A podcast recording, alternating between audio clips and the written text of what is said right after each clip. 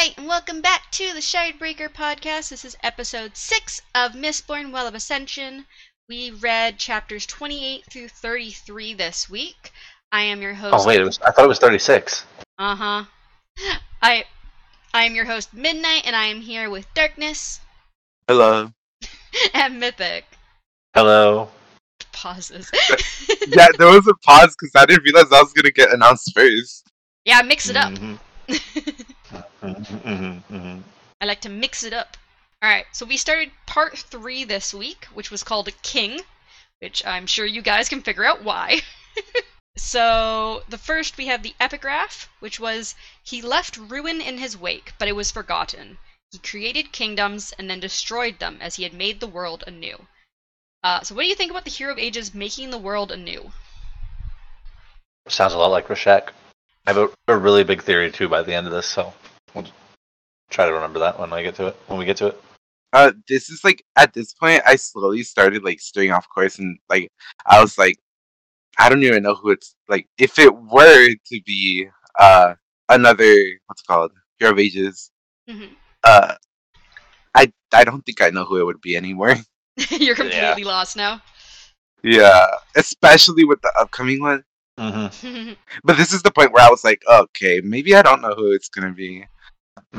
Uh, so we have Vin's point of view as the crew, Tindwyl, and Captain Demoux discuss Elend being deposed. Tindwyl is extremely angry that Elend wrote into the law that the assembly could overthrow the king. Elend replies that he wrote it into law on purpose because he believes that kings should be able to get ousted without bloodshed. uh, Vin finds herself thinking that she's a bit happy that Elend isn't mean, I agree with him, Shell. uh, sorry, my voice is like fucked up today. Uh, she finds herself thinking that she's a bit happy that Elend isn't king, and wonders if they could go somewhere where, somewhere less complicated. Uh, so, do you think it was wrong for Elend to write into the law that he, that a king can be ousted? Mm, Yeah, that, that got quickly. No, not at all. I think that's demo- Yeah. democracy, and yeah, And I think he's doing like- some, he's doing something good. I think having one line of people just because like you know they're king and they're supposed to stay like that is like pretty much a bad idea. Yeah, I think it. I think it's a good thing to have, uh, personally. But I can, I can see why in like the current time, like it's not very helpful. but um, I I do agree that it, it was important to put in there that I mean- like Yeah.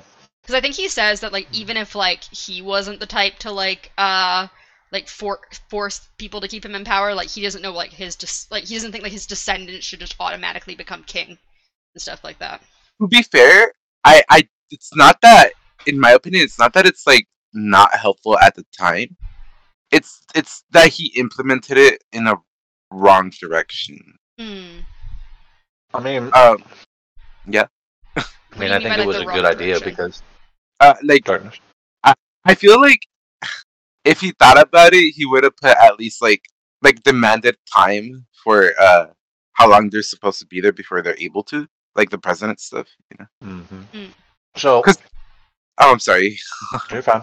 I was I trying feel to like we wait. keep interrupting you. Yeah. I, I Um, was trying to wait. Well, I was, I was gonna say because um honestly I like the first worries I worried worried like uh oh my god one of my first worries when he uh said he was having like that council thing or whatever right was like bribes and stuff Hmm. so I was like if they just like because I that's how essentially they did it in the first book we read if they just like sway each other's opinions before the council and stuff like they're just gonna you know reach an ultimatum and just you know Yeah. well, get what they want I think though, in all honesty, it was a it's a good thing to implement, and he's really not doing what his duty as the king. Like that's why he has Tindwyl here helping him to do that. But like Mhm. to most people from the outside perspective, it was kind of a little too late. Like they've already lost faith in him. So like I kind of would have seen it coming in general if I was him. Like especially since he wrote the law. Um and I like the way that he when they finish or whatever when like he's it's being deposed, he's like, "Okay, well, in the law it has this also though this clause of if they don't find a king and all that stuff and like Yeah, he wrote like- it well. like Yeah, I like I like the way he did it. Yeah, I like the way he did it. It was really good. Yeah. Um. So. I also Joff- agree with Darkness. They should do like a four year thing or whatever. Yeah, I feel like, um, or even just like in times like Or at least maybe he should have written into like considering all the turmoil that was happening, he should have at least written it like he like they can't vote in like a new king for like the first like year or two or like couple of few years so they have time to settle as a kingdom before like they Yeah. start doing more of a dem- democratic thing. Yeah, like, and actually, they like, didn't know actually anything else. thing for the people, you know, like, cause, like, uh, what's I forgot who said it, but they're like, it's not, it's not gonna be good if they go into the habit of overthrowing the next person, you know. No, not at all. Yeah. Yeah, I think Breeze I think I bring that up. Uh Breeze brings that up uh actually in like my next paragraph. But yeah, like you can't just like keep overthrowing people. There needs to be some sort of like waiting period Yeah. because like you shouldn't be voting in uh someone who then you're just going to quickly oust again. Have, have either one of you uh, listened or like seen the Hamilton play? No, I haven't. That sucks. Okay, so in there, uh, Thomas Jefferson, the the person who plays Thomas Jefferson, has a really good line of like uh, when somebody running against him back then, the person that ran against you, if they lost the second place, would become vice president. And so when they say that to him, he's like, "Well, we could change that. Wonder why? Because I'm the president." So like, same idea. Like here, he, somebody gets into a king, and they're like, "You know what? We can change that law." Yeah. Oh yeah, I was gonna say like, what just stops like the person ruling from changing the fact that they can be overthrown? There's Yeah. probably a law written in there somewhere. Yeah, and we'll get to it later, but I'm sure uh, if if Cett gets put into place, he's gonna completely change up all Oh, that shit. Oh yeah, he's gonna remove a lot of shit. You know. yeah. Uh, but yeah, anyway, so uh, Dockson then says they can't dwell in the past and asks what they're going to do now. Breeze also mentions that they already threw the government last year, and this is a bad habit to be getting into, as we, briefly Mhm. mentioned there. Uh, Dockson also brings up how the assembly obviously met on purpose while El- Elend was meeting Straff, which I think uh, I brought up, and it was pretty pretty obvious from the end of last chapter that yes, they obviously did this on purpose while he was Mhm. gone. Uh, the group then brings up how Elend should still be king and he has command over the army, uh, because Ham has command over the love army. him. I love I love him in that scenario. It- Him just like I'm not gonna give him the goddamn army. yeah.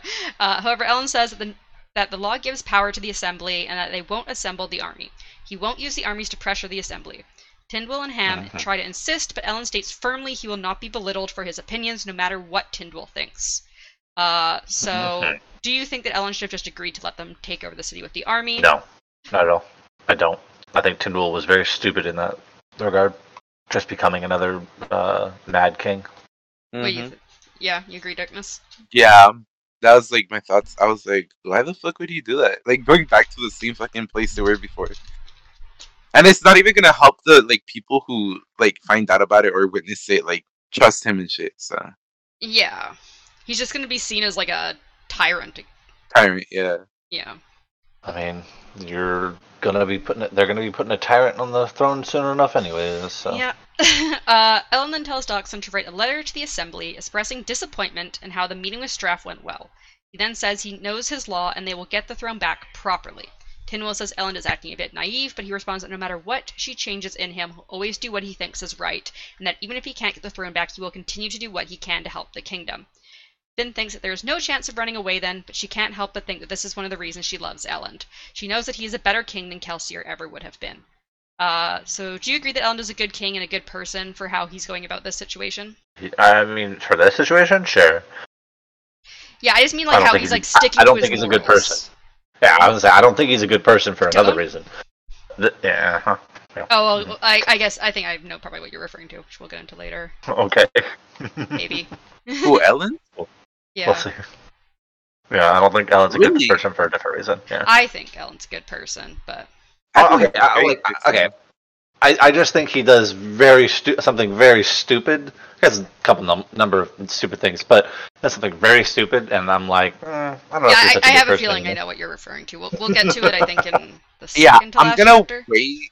I'm gonna wait to see what you guys are referring to before, because like I might have just like not realize that it's that bad or something. Uh, I I think I, I was gonna say I think what Mythic's referring to is when he brings up during the assembly, meaning Vin being a weapon against Straff. Yes, yes, and and like he's, he's contemplating the fact that it's a bad idea, but yet he still does it. Like, he's like, but "Hmm, you know, maybe I shouldn't use my girlfriend as a, you know, like a fucking tool against this armies that are out here. We'll- even though I did say this to my own father. We'll get to it when we get to that chapter, but he does say like he's realized that he, she she doesn't seem to like it, but she gave permission to him to say this during the meeting. So I think Okay, he's but I mean, yeah. We'll we'll get to it later, but yeah, I can, we'll can get to it why you're later to, to talk a little more. We'll get to it later to talk a little more in depth about that Yeah. because I mean I, I've had plenty of people in my life who are like, yeah, you can do that, but they don't want you to do that. Mm, yeah, but yeah, we'll we'll So. we'll get there and we'll talk about it more in depth instead of going things out of Mhm. order. But yeah, that I think darkness. That's why. That's why Mythic is a little upset with yeah. Elend. Uh, Okay. uh-huh. uh, instead of just leaving you in the dark and confused there for a couple That's chapters. why, that's, yeah, that's why that's why Cett's gonna make a better king.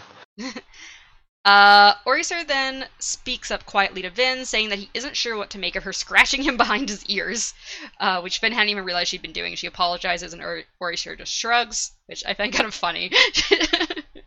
just absentmindedly, just like scratching him behind the ear. Yeah. Uh, Elend and Stacy Assembly had. Sorry, someone saying? Was was the the conversation with the the Kandra uh, and Vin in this these chapters or the last chapters? It was this chapter. Okay. yeah, There, okay, there's a couple conversations with him in Yeah, so- later chapters as well. Th- th- She Okay. has like a couple conversations throughout the chapters. Yeah, I'm okay, pretty just- sure it I couldn't separates with uh like their fr- like their like little humor banter for this one, and then the actual theories that she has for later. Yeah, there's like some humor banter in this chapter. I think in a the next chapter, the one after, they talk about Zane a bit, and then the final chapter they talk more about him personally and like the other kandra. Mhm. Um, so yeah, there's there's little bits of OreSeur mixed out, mixed throughout. Yeah, when they when chapters. when they finally have met the spy. Yeah. mhm. Mm-hmm. Uh, so uh, Elend State's assembly has one month to choose a new king, and there is nothing stating that the new king can't be the old king. Also, if they don't make a decision, then Elend is king for another year, which is kind of cool. If they like can't come to consensus, you just get an automatic year as king back before they Mhm. can vote against you again. Which I feel like, which I feel like, kind of goes with the whole thing. Like, I feel like it'd be the same way if they voted in a new king. That king would stay king for at least another year. yeah, I feel like it's probably written in there somewhere. yeah. Probably, it's probably written, yeah, that you can't just keep ousting someone all the time, over and over. Yeah, but even even a year though isn't is It's like a very a- short amount of time. it's not a lot, but like I can see how with all the turmoil, like probably a lot can happen in a year with what's currently happening. Oh, Yeah, Uh, but I'm Elend sure also, he could dismantle the whole thing if he had it. yeah. So Elend also states that it's likely that someone in the assembly convinced the rest of them to put uh put them on the throne, and that they're using this to get around Elend not wanting to give over the city to one of the armies attacking. Uh, Ham and Breeze argue and joke a bit. Uh, and OreSeur speaks quietly to Vin, joking that he could eat one of them as meetings would be faster without the two of them. I loved it. Yeah. I loved it. Vin states that they likely wouldn't taste very good, but OreSeur says one of them is named Ham, and the other one likes to marinate himself, referring to all No, the wine yeah. drinks. I love that. as that. soon as he, as soon as he said that, I was like, he stole my joke, bro. OreSeur is honestly Yeah. like one of the funniest fucking characters. I love his jokes. He's I mean, I I like I like him a lot because like just the things he says sometimes are hilarious and then like when Vin asks him questions he can't answer, he like still answers them, but Without like actually backwards saying it. logic answer. It's so he's like I can't answer. And then like a few seconds later, Yeah, here's some information. yeah. Like I'm like okay. And she like she's like getting really good at like respecting his secrets too. She's like, it's okay, you don't I have to tell me. yeah, you don't have to tell me. Tells her literally five seconds later. Mhm. Uh, I I love OreSeur as like himself. I'm glad he gets to be himself, even though he's uncomfortable with being himself. Um, but yeah, so Elend brings up that he thinks one of the other monarchs might be behind this, since they can't take the city without losing too many troops, and there is now a Koloss army coming towards them as well. It wouldn't be easy to put a sympathizer, or it would be easy to put a sympathizer on the throne and let to let uh the mo- the whichever king into the city without fighting. Uh, so had you also expected them to put a sympathizer on the throne? We know that doesn't happen, but was that what you were expecting? I expecting? mean, I was expecting because of their talks, like they were going to basically put somebody on there that was going to go. All right, let's just give the give the whole city up. yeah, let's just let but- them in. we're I allying mean- with this one now. Yeah, but I mean, for all, in all honesty, I did not see what actually came Yeah, happening until it happened, and I was like, mm-hmm. insane. Right? It's super unexpected. It really was. I was like, the the one dude is just sitting there like rubbing his hands together, like I got this plan, and I'm like, bro, what plan do you have? Like, who do you have in your pocket that you're going to just show up with, and they're gonna like be a king and like, mm, I his assu- plan. Yeah, I mean we'll get to it again later, but just Oh want my to god. But like, um, I I kind of ha- I feel like uh, because he does at one point ask Elend like, can we nominate someone that's not from the assembly? Because I I feel like if he had said no, they would have just that guy who was we get the point of view of later would probably would have just been like, okay, I nominate myself, and then he would have just given it to to Cett after. Yeah, hundred percent. Well, I mean, he also did state that he wasn't gonna give it to himself, though, like that he wasn't gonna nominate But I'm saying like probably as a backup plan if they had to be someone yeah. from the assembly. yeah, I would have laughed if they fucking were like, "Nah, you can't nominate," and they don't have a backup plan, so they're like, "Fuck." I mean, it was pretty much after that, wasn't it? Like he's like, uh, they're like, oh yeah, just nominate. You're gonna nominate yourself, and he's like, no, I'm not. And then he's like, ask. Then he asked the question, right? Yeah. I'm pretty sure. Then you have to kind of go back and be like, oh well, uh, I, I guess I am nominating Mhm. myself then. Mhm. Awkward. Or or or find somebody that you know you can Yeah. just nominate that would do the same thing that you have like in your pocket or something. Um, but yeah, so Elend then asks uh, after Sazed, and Spook says he couldn't wake him. Tindwyl tries to be vague, but Ham mentions that they already know. About- what? Stop making fun of how I say that word. and they already know about the metal mines. Tindwyl then says she would be, uh, it would be better to discuss political matter matters with her than a traveling Terrisman like Sazed. But it's pointed out that Sazed helped in political matters such as overthrowing the final empire. Uh, Bree states that Tindwyl is just annoyed that Sazed didn't do what her people thought he should have. Breeze also tries to soothe Tindwyl, but she tells him that her emotions are her own and is kind of pissed off at him. Uh, so do you think Tindwyl is going to uh, like confront Sazed about him telling the Keeper secrets to the crew? Like she seems pretty pissed off about this. I mean, I feel like at that, but, I mean, they're free now, so yeah, and I feel like at that point she knows how he is, so she'll be she'll be upset, but she'll be like, like, I fucking knew you would do something like that, you know? She's like, "How dare you?" And he's like, "They're my fucking friends. I'm gonna tell them." She's like, "You're not allowed non-keeper friends. Fuck you, Sazed." You're grounded. It just treats him like a child. You are grounded. Go sit in the corner. No mm. research papers for you either. Notebooks. no, no books. No, no copperminds. Oh no. Not the proper imagine. ones. Yeah. Oh no. Whatever would he do? He'd cry. sit in the corner Probably. cry. she is a mother after all. I know. Yeah, we'll talk about that more later. Oh my god. Um, so Vin notices uh, that Elend already has five books out and thinks she needs to try to remember that Elend loved her before knowing she was a Mistborn and while thinking she was a thief trying to steal from him. She then tells OreSeur to get up and thinks that it's a good time to go out into the mists. Uh, we move to Elend's point of view as he through flips through books. He notes that the vote to dispose of the king had to be unanimous, so he might be able to reject their vote against him if any of them were late or absent from the vote. Uh, Tindwyl then comes back to apologize to Elend as she says she has a problem with treating people like children. Elend uh, accepts her apology and the conversation moves to the assembly again. Elend says that he ignored them too much. He then mentions that he scared Straff into submission, but he worries he offended Vin somehow. Tindwyl brings up how Vin refused to marry Elend because she doesn't think she is worthy of him. Elend thinks that's ridiculous, but Tindwyl says that many young girls are insecure and that Vin doesn't seem to think she deserves happiness at all because of her upbringing. So, what did you think about the little talk between Elend and Tindwyl there? I agree with Tindwyl. I think it was like, I also like, agree all with Ben. sup- yeah, super accurate to how it's supposed to be. Mhm. But the fact that the fact that he seems to like not accept that, knowing See, how like I think like things he sees her as like so amazing, and she sees him as so amazing, and they're both like, I don't deserve them. I mean, Yeah, but he but- wants to marry her, so he does. Yeah, he so does. thinks he has to- so. I think he still thinks but- he's like, oh, she's so much better than me, but like I love her and I want to marry her. And she's but like, he I- knows her background and everything. Like, how are you gonna not take that into like You know, if, consideration? I mean, she's just his weapon, so. No, she's That's not how it works. If she was just his weapon, he wouldn't think like that.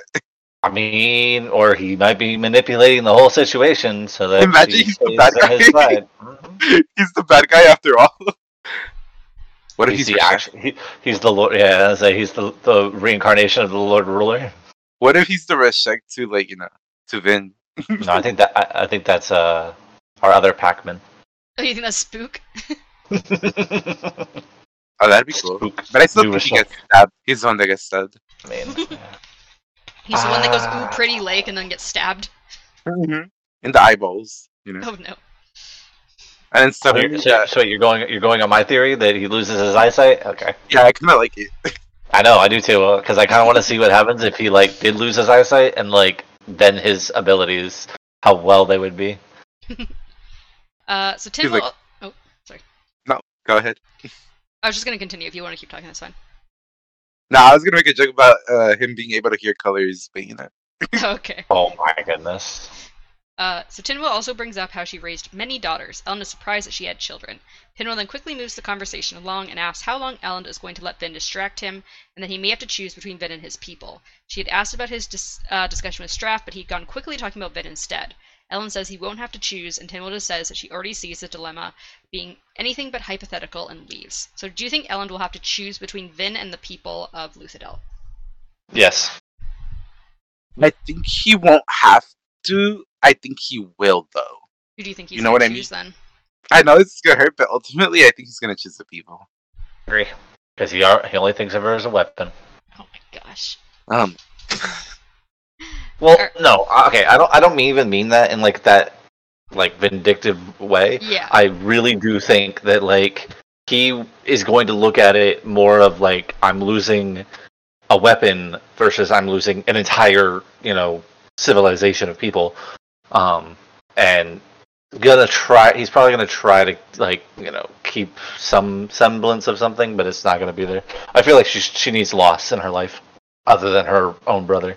Mm. She needs a new another loss She needs to something that's tip kind her of over the edge. more in like this stage of her life. Yeah, think I mean, also think it's tying her down. I think it's tying her down a lot right now, and she's kind of has to have something like the chains need to be unbound. All right. Uh, we're gonna go on to chapter twenty-nine. Our epigraph is. There were other proofs to connect Alendi to the hero of ages. Smaller things, things that only one trained in the lore of the anticipation would have noticed. The birthmark on his arm, the way his, the way his hair turned gray when he was barely 20 and 5 years of age, the way he spoke, the way he treated people, the way he ruled, he simply seemed to fit. Uh, so, what do you think uh, specifically about the birthmark? Because uh, I feel like the birthmark is the biggest thing that like is not going to be yeah, that's threw me off. changeable from our characters. Because as far as we know, no characters have been mentioned to have a birthmark, but we might just not know about it yet. It's like Spooks walks up. He's like, "What is this shit that just appeared?" hey guys, by the way, I have this giant fucking birthmark on my arm. None of you saw this. I don't know how. You know. He's like, "I mastered the art of makeup. I I Guys, justified my- it every day." My, my, the top of my face got burned. It looks like a birthmark, guys. I have no eyesight, but look, cool birthmark. Yeah, any other thoughts on that? Uh, yeah, that just kind of threw me off. I don't even know who the fuck it is, and I genuinely just like at that point I, agree. was like, I, I kind of lost the whole thing. yeah, I, I'm like, At alright, that I'm, not, I'm not guessing anymore. yeah. I was gonna say at that point I, I was like, you know what? If we find out, we're gonna find out like when it happens. So I'm so think- tired of making do you- theories. Do you think we're gonna find out who the hero of ages is? Uh, potential hero of ages is this book or next book? Nah next book. This I felt like it was like no. I think it's gonna be the end of this book, Mm. right when they find the Well of Ascension. Uh, so this chapter we move to Isn't Vin what the name of this book is, right? The name The of this name of book is yeah, is Well Well of of Ascension. Ascension, right? Yeah, and the next Yeah, book is called so Hero right when they find the Well of Ascension. You'd hope they find the, the Well of Ascension if it's called Well of Ascension. Yeah. Well, you would hope. But I do have a theory on that, so we'll- we'll get to that at the It's end of the whole thing. Midnight's like, ha ha ha, they're not gonna find shit. It's just the mentions of the Well of Ascension. It's an empty well. No, that is not a theory. uh, so we move to Vin and OreSeur on top of Keep Hasting, with OreSeur asking if humans need to sleep as much as he thought. Vin says she sleeps sometimes as dawn begins to arrive. Apparently, it was a week since Straff, Venture and Zane had uh, a week since visiting Straff Venture, and Zane has still not returned. OreSeur states that using pewter to stay awake and only sleeping for three or four hours couldn't be good for her, even with her being a Mistborn. She thinks that she should no longer have to be scared to sleep as she doesn't have to fear dangerous crew members. However, she doesn't know how she can sleep with the quiet thumping in the distance. And uh, she also kind of mentions like all of the shit that's going on with like Elend and the war and like all all sorts of shit. Uh, but and so she feels the thumping getting closer or stronger, and she finds herself relating to the logbook and how Alendi also found it difficult to sleep. Uh, so what do you think about uh, both Vin and Alendi being unable to sleep? Do you think it's just similar anxieties because they have a lot like put upon their shoulders, or do you think that it's something else? I I, I, wanna think it's the writer making you think that she is the hero of ages. It's a red herring. when she's not. Yeah. Yes. Also, There's too I, much. There's too much. That is I like, want- paralleled. I just wanna um, I just wanna uh, be upset a little bit towards Mythic, cause Mhm. that gas, that gas, like submitted like three different fucking theories into my head. From earlier when I said there isn't the well's empty. Yeah, because I was like, what? One of my theories right there was like, what if Alendi is in that fucking well and he's the one feeding the power out? You know? Well, the question is as well. there's- I Is have a it, different idea. I was gonna say here as well. What do you think? Because like, if we believe Kwaan, Alendi really wasn't the hero of ages. So the fact that Vin is relating Huh? herself to him, like, does that make you think that she's also like everyone's gonna think she Not is, but a she's hero not? of ages. hmm I think he was the hero of ages now. You think he really I don't. think Kwaan was wrong? I yeah. don't think he was the hero of ages. Yeah, because it's all we have is Kwaan's report. We don't we Mhm. don't know if Kwaan was correct or not. Because Maybe- never got to the so- well. Here, here's the, here's the thing, right? With prophecies, is that if you see it in different perspectives, right, it can be completed in different ways. hmm But like, I feel like even in like seeing it through that, there's gonna be multiple contendants, right? Mm. So I feel like Alendi was one of those. It's just that the path that he took wasn't the like best option for that. So he was like, "I, you know what? This is not the hero that we want, Mm, even though I he see. fits it." Uh, so OreSeur then states that Zane won't appear as Vin is waiting where they last sparred. He also says that he doesn't think that Zane is the person Vin believes him to be. Vin states that Zane is her enemy, but OreSeur replies that she doesn't treat him as such. When she says he hasn't attacked Elend yet, OreSeur says back to this, I'll believe as I'm told, uh, which Vin says, she's like, no, no, no, not back to that shit. uh, OreSeur states that he uh, is worried about her fixation on Zane and that he doesn't like Zane and feels that Zane was too deliberate in his friendship with Vin.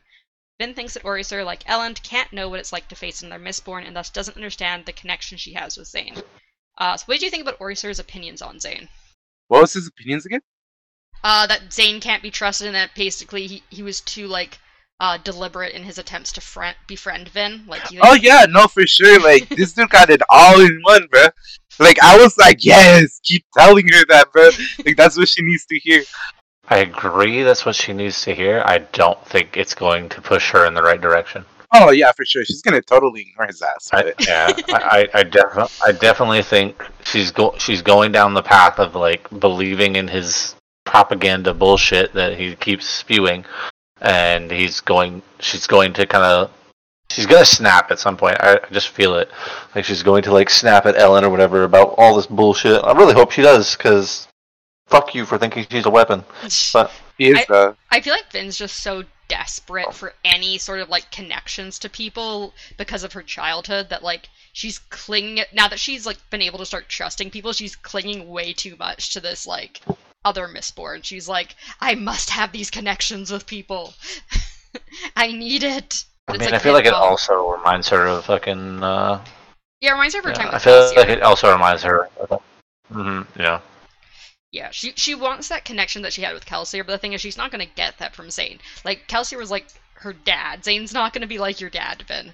It's not gonna be the same sort of connection. I don't think But Zane. you know, wants women, that women tend to try to flock, flock to their fathers. So, Um. So Vin then tells Hmm. OreSeur that she but, can. I said, yeah, I, I, I just think she's gonna fall into that trap. That's all. Mm. Uh, so Vin then tells OreSeur that she can get him new bones, she doesn't want him to be in a body that makes him unhappy. OreSeur, however, replies that he's accustomed to this body now, and it's tedious to change bodies regularly. He then complains that he needs food and sleep, and Vin thinks that it's a sign of his comfort with her that he complains more now. So were you surprised that OreSeur said no to new bones? Yes, but not at the same time because I mean he's definitely becoming more dog-like. Uh, but what shocked me a lot more was the fact that he wants fucking rancid meat. Yeah, we'll get to that. I was like, what? like, bro, like you're tr- that's disgusting. Like I like the way he explains it. I love the way he explains it and just calls it aged meat, It's like aged. wine and cheese. Yeah. And I'm like, mm, but like, Yeah, I okay. think she mentions at one point, like, oh, I guess it's from like their scavenger background is mistwraiths, but you. It's just And the maids So keep weird. throwing it out before it can age Mhm. properly.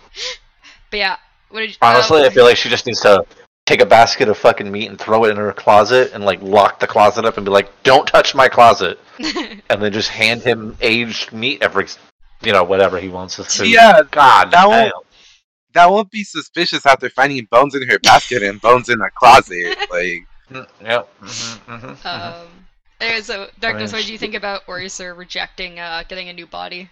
I was like, oh, they're bonding, you know. but um, uh, Um, oh yeah, no, I feel I, sorry. I feel like it's gonna have to happen eventually. Mm. But I really think that. Uh, What do you think he's gonna lose his dog body? yeah, Again, I really like think that like body. His reluctance to like switch bones is like I think he's now that he's connecting more with Vin, I think he just likes being able to be himself, and I think he feels like if he becomes like a human body again, he'll have to pretend to be someone again. no, he just likes the meat. I mean, he'd probably still eat that fucking meat even if he was human. Yeah, Oh but my it's a God, just- it makes me- It makes me so cringe when he was whatever the fuck the dude's name was, and like, oh my god, just imagining him sitting at a dinner table and I'm like, what is that Kelsier. smell? And he's just over there eating fucking rancid meat. Oh god. Just cutting with like a fancy Ugh. fork and knife, and just like being like, "Ah, yes, aged perfectly to four weeks."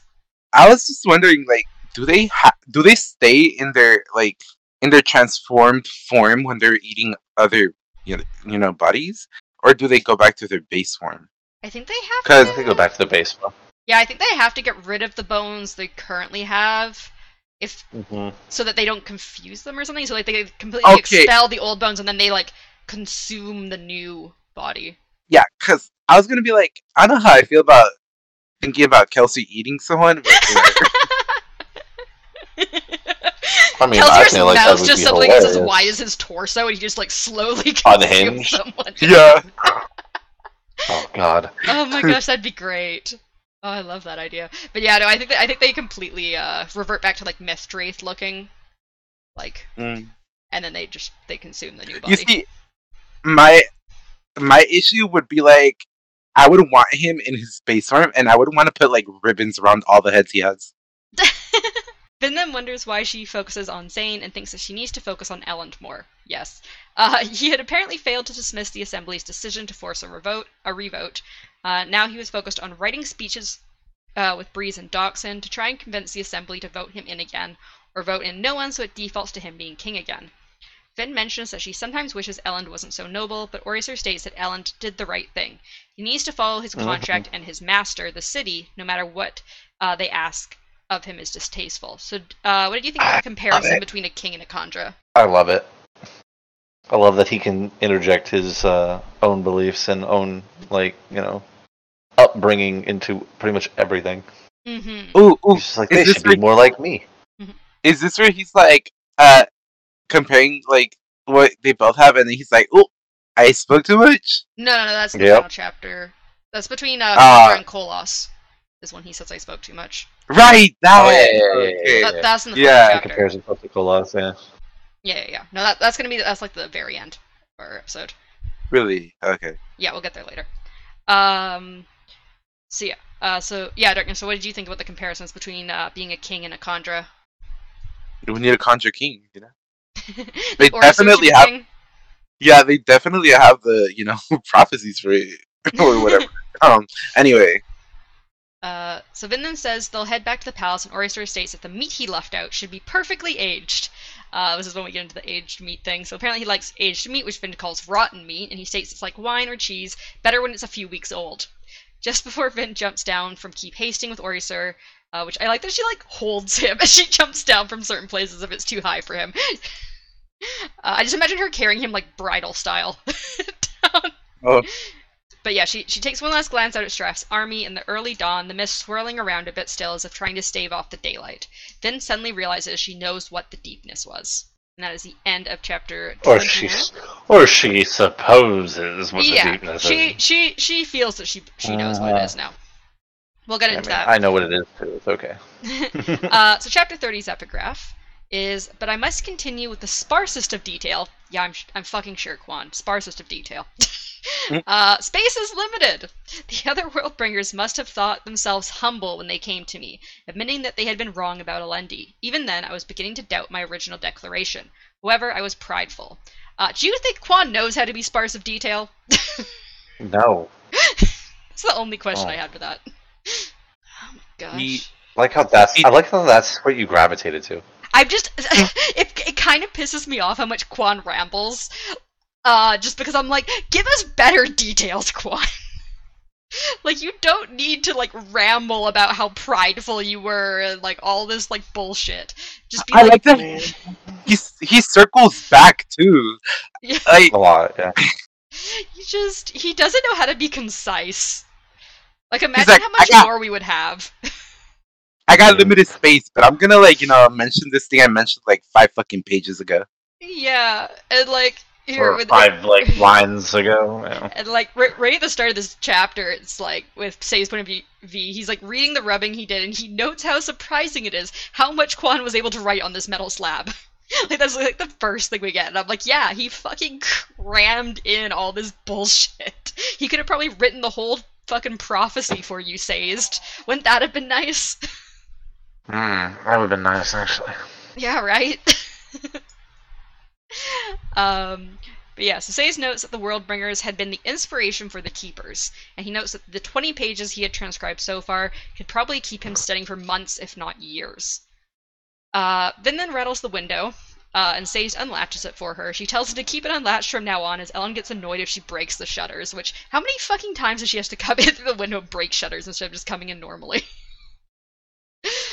it just. Why don't you just use a damn door? That's what I mean. Like, why can't you just come into this place normally? Why do you have to come in through all these windows? Like, use a fucking door, girl. Jesus Christ. Doors are for normal people. If you got Not powers, whispering. it's an un- it, it's an unspoken rule if you have powers to go through the window. Why not just use all metal latches and then you can just open the latches yourself at least? That's right, actually. yeah, what the fuck? Uh, so anyways, uh, she asks Sazed what he's working on, and he says it's from the Conventical of Seran, and thinks to himself that he'll give himself one month to study the rubbing before turning it over to someone else. Do you think Sazed is actually going to do that? Do you think he'd actually give over this Yeah. to someone else? No, not at all. uh, s- I thought No, you. not at all. I was just wondering if you were waiting for me. I, I think you replied, didn't you? Did you say quick no? Or no? No, no, but like I also think this. So. Yeah. I, I just don't think it's in Say's character. I don't I remember mean, if like a you full also month. have you also have meta knowledge, so Well, the thing is, I don't remember if a full month passes before the end of this book, and uh, based on the first book, you should know that like we'll get this whole the full epigraph by the end of the book. So I don't actually know if the month passes or not. so maybe he would have given it up in a month. If he he didn't finds something die. else out and was like, "Oh, I got this. I got to keep this now." Well, the thing is, they they put a new Terris person into the book, right? yeah, they put Tindwyl on. That means they're gonna get rid of the old one. Oh damn. Imagine. Uh, No, I I like him. Uh, so Vin then glances over the translation Sazed has written so far and gets excited when she sees that it mentions the deepness. She asks Sazed what the deepness is, and he says it's up for debate as not uh, even all that accept that the deepness was real agree on what it is. He says that it could have been a supernatural beast, armies from another land, or the Koloss. Vin then says she thinks the deepness is the mist. Sazed says that theory had been proposed, and Vin is disappointed. Sazed says that there were many issues with that theory, including that the deepness was said to be a terrible and malicious thing. Vin, whoever points out that now that the Lord and Ruler- malicious. points out that now that the Lord Ruler is gone, the mist have begun killing people. Sazed replies that deepness, uh, that the deepness, although killing some people, does leave others alone. Or that the mist, although I think I wrote that wrong. Sazed replies the mist killings does kill some people, uh, but it's leaving others alone. Uh, but says that maybe the mentions of the deepness was exaggerated, if it is the mist. Vin is quiet for a moment and says worries he bored her. However, Vin then says that maybe the random deaths aren't the problem. Maybe the problem with the mist coming during the day is the potential for crops to not be able to grow, which would cause even more death and chaos. Say says the theory has merit, but Vin bluntly says that is what happened. Uh, so, what do you think about Vin being so sure she is right? Oh, I mean, I, I was on her theory, so You agree? I was like, yes, Yeah. be part of the podcast. You know, Mm, She's listening to the podcast for sure. All of them are. There, there's always one Yeah, female y- character that is I was gonna say you got. I think Darkness was always saying that like there was the one female. Was it Mhm. Darkness or you that was always saying there was one? Yeah, it was. podcast. Darkness. Yeah. I think Darkness even said in the first book it was going to be Vin. so yeah. So Vin then brings out a crumpled piece of paper from her pocket and explains that the logbook just states that swords were useless and that people died because of it, but it doesn't state that it directly hurt people. Sazed thinks that she isn't using proper research techniques, but she's using her own instincts, and that her instincts are usually right. There's also a brief thing where he's like, "Oh my god, did you write this?" And she's like, "Why is everyone so surprised by this? You're influencing Yeah. me, you and Elend." she's always so annoyed when people bring that up. Seizum points out mentions of the sentence, uh, sentience of the deepness, and Vin then brings up mentions of the mist spirit in the logbook. She tells Sazed that she has seen the mist spirit and can feel it with allomancy. She states that Rashek never did what he was supposed to do at the well, giving up the power. She states that events are repeating and they need a new hero of ages. Say says that he isn't prone to rushing to decisions and worries that if the ancient Terris people couldn't even properly interpret their own religion and prophecies, then it'll be hard for them to identify a new hero of ages. Uh, so, do you agree the mist is becoming violent again because Rashek is dead? Yes. Uh, I Technically, mean, it goes in. It, I, I don't know if I wanted to say, it, but it goes. Yes, it goes in my th- my later theory. So Okay. So here's a little, uh, just a little wild thought. Not even a theory much, but I was like, uh, when they mentioned this, I was like, what if he was like keeping the mist at bay by like, you know, he, he was like all like super powerful or whatever, Mhm. and um, he was pushing the mist, you know, during the Oh, day. like like he was like using his allomancy to like basically push it to the outer Mhm. skirts of the dominances. Mm-hmm. Yeah, and then like um keep it at bay over there, and then Mm. during the night he would let it in because obviously he has to like recharge and shit. Because his Okay. Ferrochem was the one that like boosted his stuff, right? Yeah, the fact that he had both allomancy and feruchemy meant that he could like basically like it was it's called Mm-hmm. compounding. And, like, Yeah, so that was like one of my theories when I first heard that, and I was Mhm. like, yeah, so like he's pushing like the the mist away and stuff. But yeah, Uh, so Vin then Mhm. brings up, uh, Tin. Sorry, Vin then brings up Tindwyl and how she seems cold towards Sazed. Say says that the keepers didn't like that he put his copperminds at risk by going against the Lord Ruler, and Tindwyl is disappointed in him. Vin states that he doesn't have to listen to Tindwyl, but Say says she is wise and not to judge her too harshly. Saysen reveals that Tindwyl had been a breeder. She had birthed over 20 children, each with a different father, and had started this at age of 14. Also because of the fertility drug she was given, she often had twins or triplets. The Synod had placed her in the breeding program specifically to pass on feruchemy to future generations of Terris. She had been given copperminds to study and help her through her years of childbirth, but hadn't been able to properly join them until after her birthing years were through. So, what do you think about Tindwyl's life? she was she was done things to that most people need to not have done to them, Yeah. and it's it's sad. Actually, honestly, I'm surprised that she still claims them as her children after it. So to be fair, I I it was horrible, yeah, but like the fact that it backfired on them because yeah, yeah, that's the, only, that's the only good part about it. Yeah. yeah. The fact Yeah. that she was a feruchemist, so it passed down the line, making more feruchemists. Great idea. I'm- I'm just glad or that they execution. Well, to be fair, I, I don't even know what would be better.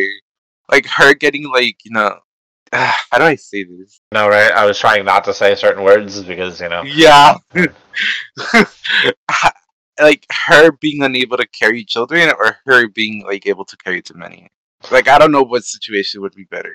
Now I like I knew it was a bad, like terrible thing, but when they talk about the fact that I'm pretty sure it was like they gave her like drugs or whatever that made it so that she could carry more.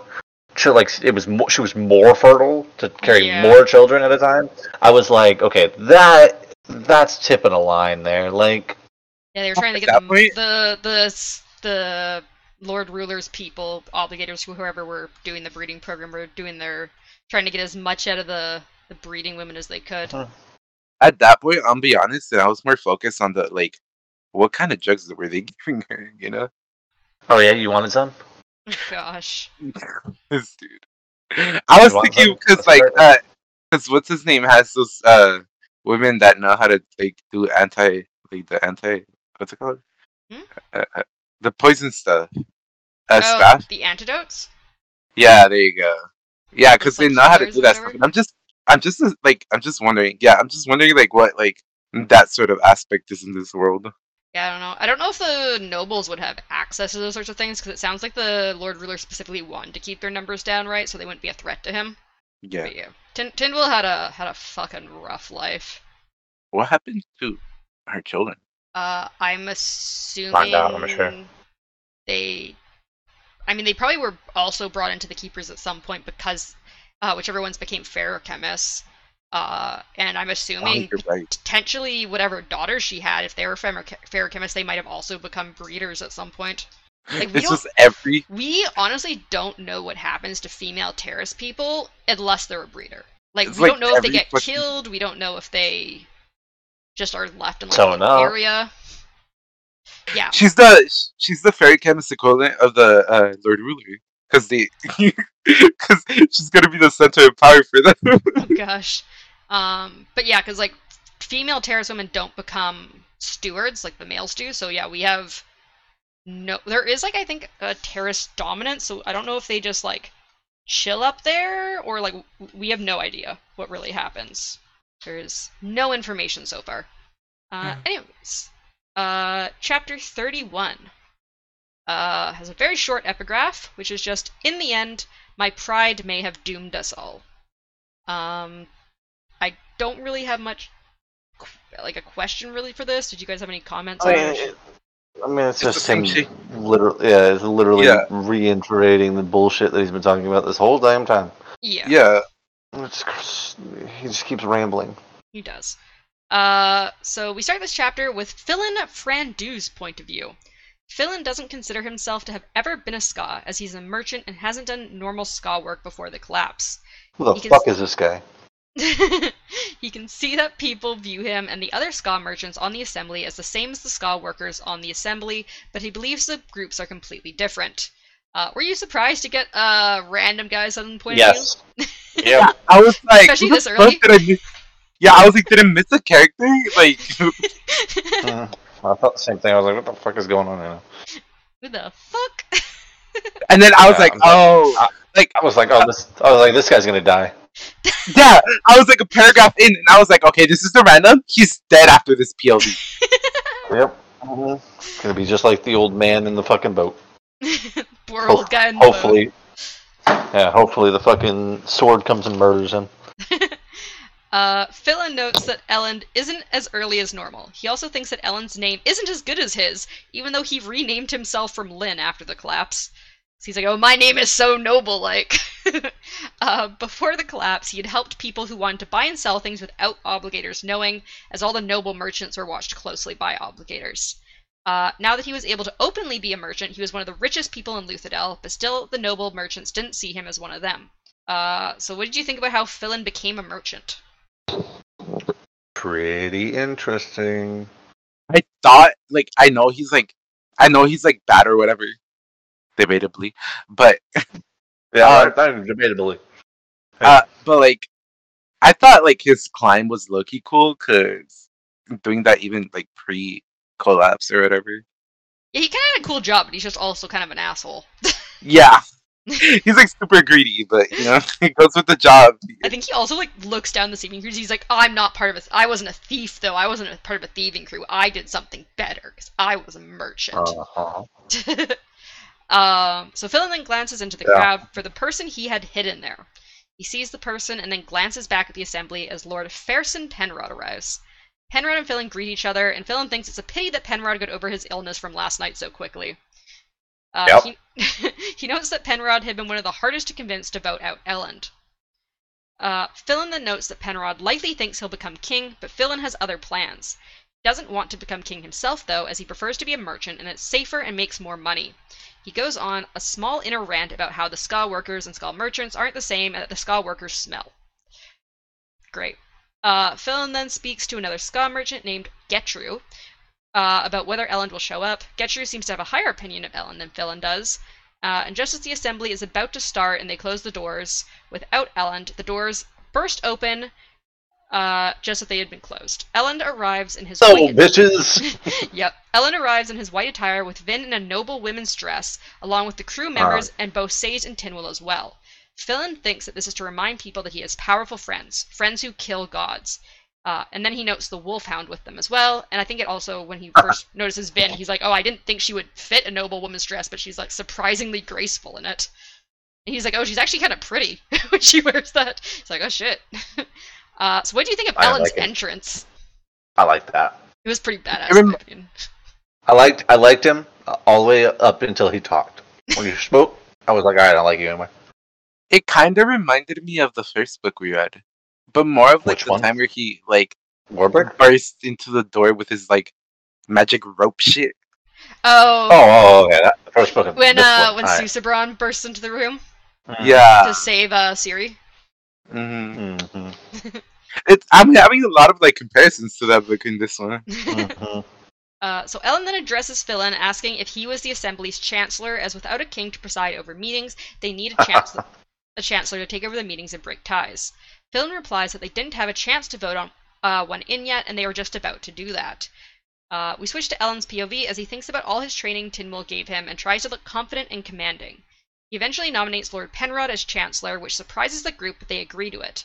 Lord Penrod does the normal introductions at the start of the meeting, and for a moment Elend wonders if Lord Penrod would be a better king than he was, but then thinks that Lord Penrod hasn't done all the readings he has and doesn't truly think of the as equals. Uh, so what did you think? Do you think Lord Penrod would make a good king? Better? No, actually, no. I don't think he would make it as good of a king as Elend would. But I also don't think Elend would make as good of a king than uh, our friend that just gets nominated at the end. That's the one that they're like he's like, oh, he's too uh he's uh he's a little too uh what's it called? Was it noble? Was it uh he, yeah, he's he's a, a noble uh, as well. I think he's Uh-huh. like a lesser. no no no no. That trait they were talking about I forgot what it's called.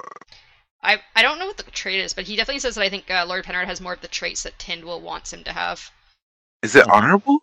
I think Elend thinks he's kind of honorable. Yeah, I think he's like uh he likes Lord Penrod. good he just doesn't think that he just doesn't like that he he thinks that although he thinks that the skaa is better than most nobles do, he still doesn't like fully treat them as equal.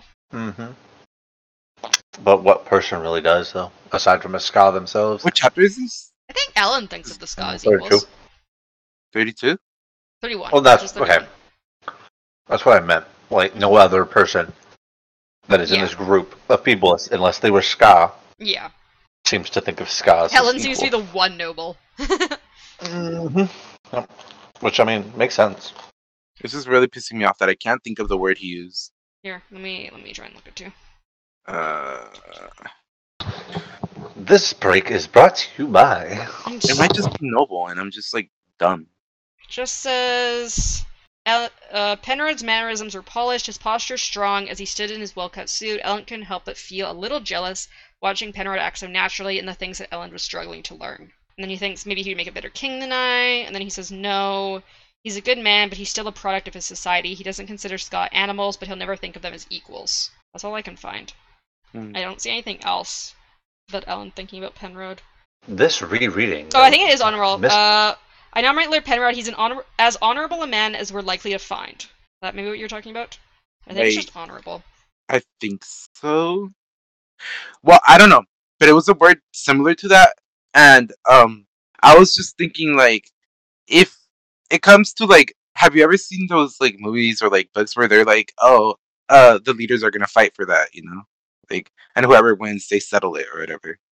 I feel like that is a situation that that dude can get himself into and just ruin it for everyone.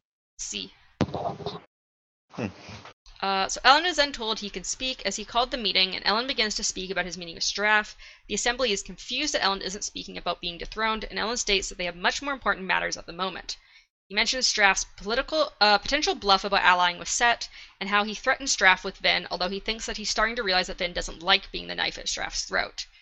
Uh, and then he also mentions that Vin had uh, agreed to let him say that. She had said it was okay, but he still kind of worries about that. Uh, Elend notices Zane in the crowd watching the assembly, and he thinks that he is still insecure about himself compared to Kelsier, but he needs to, the connection to him as he goes on like his little rant about like Vin being Kelsier's uh, heir. Uh, so, what do you think about Elend's speech and him not discussing his dethroning? I'm gonna let Mythic go first. Oh, are you? I was gonna let you Yeah. go first because I got lots to say. Exactly. I Exactly. didn't want to take up all this time real quick. It's fine. We got time. Okay, good. Um, so first off, Ellen can fucking suck it because this man needs to fucking get a goddamn idea about women in general. All right, just because she says she's okay with you going up here and saying this, don't mean jack shit. Okay, you are objectifying her, and it's annoying as fuck. You did it when you were with your father, and you're doing it now when you're in front of all these people. And later, a man puts you in your place for doing it, which is what I why I like him so much. But other than that, you he definitely seems to be posturing way too much, and he definitely seems to be showing a little too much of this like I think I'm better than you, even though he keeps saying he doesn't. But he is getting ballsy, and I do kind of like that too. Uh, I also like his little plan that he has later, but about why he nominated Penrod in the first place. yeah, we'll get into Uh, that. I missed one thing because I wasn't thinking about it. You when you asked, what was the question you asked again, real quick? I also myself. asked, uh, what did you think about him not discussing his dethroning? That's it. Yeah, that's it. I think that was a very smart move because, Yeah. like, if he does discuss it, it's kind of like the what's the Streisand effect. I think is what it's called. Um, when you when you talk about something that you know, like, you bring light to it, Yeah. and by not talking about it, it's kind of becoming like you know less relevant, and people will kind of slowly begin to forget about it. And you kind of want that because it if they remember that you were dethroned, they're going to remember why you were dethroned, and you're never going to be able to become the king you want to be. You're never going to be able to be put back on the throne. What about you, Darkness? Go ahead, you? Darkness. I look at it a little different, right? Mostly because she did say that he could do it, right? And I get it. She like internally hates it, but the fact is that there has to be communication when you don't like something, right? So, regardless of you thinking that it's gonna help another person, you gotta say that you don't like something in order for them to not to do it. And ultimately, like if she was like, "Oh, I don't want you to do this because like, like it literally sucks," right? I'm I'm sure that he would have done it.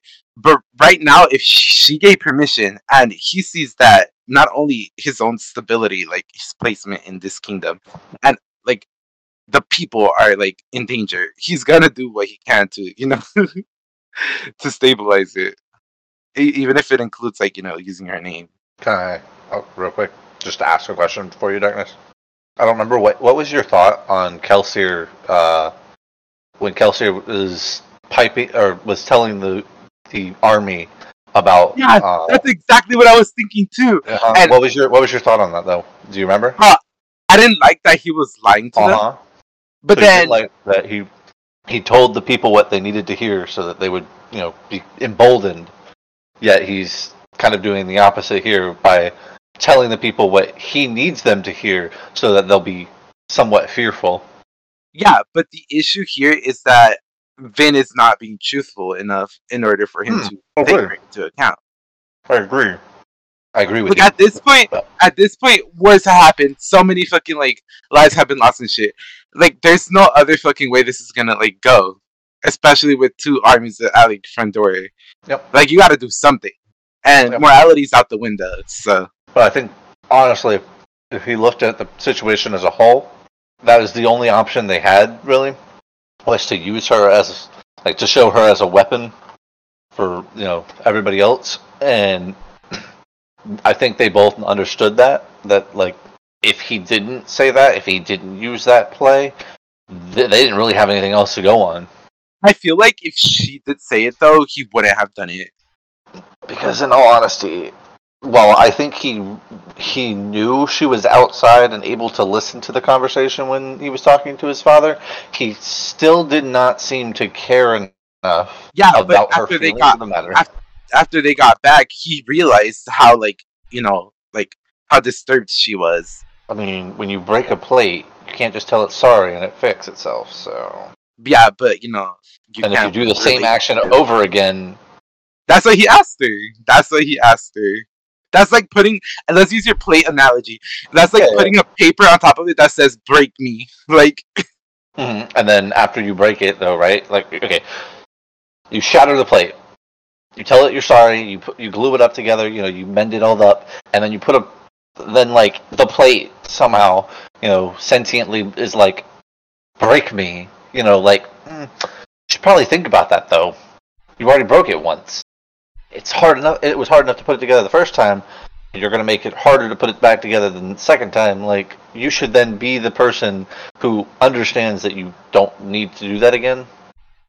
Like you should be the bigger person there. but then that's just Just because somebody signal. just because somebody tells you something darkness does not mean that you have to abide by that if you don't think it's within their best interest. we don't see their conversation about this. It's off No. page. If we had Yeah, seen their actual conversation and he, like, we don't know if he says anything like, "Are you really sure about?" Like, he could have been like, "Are Yeah. you really, really sure about this?" And she's like, "Yes, just do it." Or he could have been like, "Oh, you want you let me do this? Okay, I'm gonna go do it now." yeah. So Yeah, we we don't that's- know. That's the issue with me. Like, if I don't Yeah. like something, I'm straight up just gonna say it, and I'm gonna Yeah, be like, but- I don't want to do this, you know? Um, and like he he is catching on to it, and like he even says that like he he can tell that she's he's starting to realize that she doesn't like this, but he's like she said it was okay, and like we kind of have to go through it, and like we can see also that Tindwyl in this next little bit is like pushing like no, he needs this connection to Kelsier he Yes. needs Vin to be this Kelsier heir, and so like Tindwyl was probably pushing for it, Vin was probably like it's okay, and Elend's like I just have to do this. Yeah, but then you know, th- I know- there's I also know this thing. Uh, bad, like I see later when I Cett see comes up, both. he's gonna say exactly what I'm thinking. yeah, like I see he's both using he's using her to threaten these people in some sense. He paraded a group of people who, you know, as it was said, were god killers into this courtroom and were like, "Hey, you know, this is my team, guys. Like, you know, Yeah. be fearful." And then like now he comes up here, and I mean, like, like I said, there's other things that Cett says that I was like, "Oh my god!" The the fact that you know he man uh, that Elend manned up and was like, "Yeah, I did that kind of shit." I was like, "Woof, that's pretty ballsy of him." Yeah, But- but, I think also like he, like you can see Elend putting these people in as a threat, but you can also see it as a look who I'm friends with. Look at the like look how I c- the people I have that can help protect us. Okay, but I mean, like Cett says it later, but uh, like if he's not king, are they just not gonna protect them? Know, they just gonna walk away from the entire kingdom, like all of them. I mean, Ham even makes the comment beforehand of, "Well, I mean, no matter who you put on the throne, I'm not gonna give you my ar- the army." Like, yeah. Well, the thing is though, like Elend may say like I'm not going to ban people, but he he doesn't control the rest of the group. What if the No. other rest of the group says, "Hey, things are going to fall apart. We're getting the fuck out of here." because Yeah. Elend's not king. but I mean, that's what I'm saying. Like, that's Like that's not Elend's Cett choice says always. But Cett says it later, like in that concept, in that same Yeah. thing. You know, Let, uh, let, let, let me let's finish this chapter and then we can discuss it more because we're going. I know. I was trying. I- I, I- was yeah, trying to wait before we got to the, after we got the Cett part. Yeah, I also was kind of getting into it because like I'm, it was relevant. Yeah. um. So yeah, so we switch to Vin's point of view. As Ham asks her if she's okay with this discussion. She replies that it's what is best, and Tindwyl joins in, saying that Elend needs the connection with Kelsier. Vin notes that Zane is in the audience, and that it's likely Straff has other spies, along with there likely being spies for Cett in the audience, which, if only she knew. Uh, Ham also has some people in the audience. Uh, and Vin stares at Zane for a while, and Zane eventually meets her eyes and gives a slight smile before looking back to the assembly. Uh, Elend finishes his speech and sits down. Lord Penrod asks if he has anything else to say, but Elend responds that he has sent a letter and doesn't need to denounce anyone at the assembly in front of the people. He trusts the power that the people gave them, and al- although he's disappointed, he will not preach his virtues as everyone should already know who he is and what he wants for the city. Elend then suggests they hold nominations for king, which Philen also speaks up about, which causes both Vin and Elend to glance at him because they're like, "Oh, he's got something planned." Mm-hmm. uh, Elend states that they need a Only king. they knew. Yeah. Elend states that they need a king as soon as possible, unless they wish to let the month lapse and have him return without voting. One of the skaa workers nominates Lord Penrod, which was expected. However, Lord Penrod nominates Elend, which Breeze says is genius because Elend nominating him as Chancellor made Lord Penrod want to be seen as honorable and thus nominate Elend as king in return. Which, yeah, fucking great way he worked through that. I think you mentioned that earlier. I loved Mythic. it. Yep, I know. I loved it. I was, was like, good. that's such. It was so good. Very tactically thought. Yeah. Uh, Philen then surprises everyone by nominating Ashweather Cett after confirming with Elend that the nomination doesn't have to be someone on the assembly. Breeze and Vin are shocked as a man in the audience takes off his cloak and It hood. was. Funny.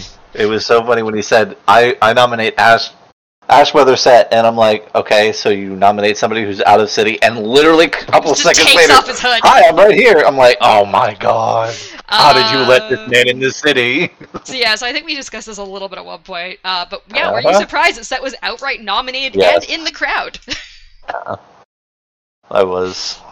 Even after he made the comment of like, oh, can it be somebody not in the group? I was like, oh, he's gonna nominate a merchant or something, you know, like some unnamed merchant or something, you know. And then the Cett, oh god, I was like, that that was so off the fucking rails. what did you think, Darkness? I was like, yeah, I was on like Mythic's show thought we're like, how the fuck did he get into the city? Right? Mm-hmm. I'm assuming And- Philen and the merchants helped him in.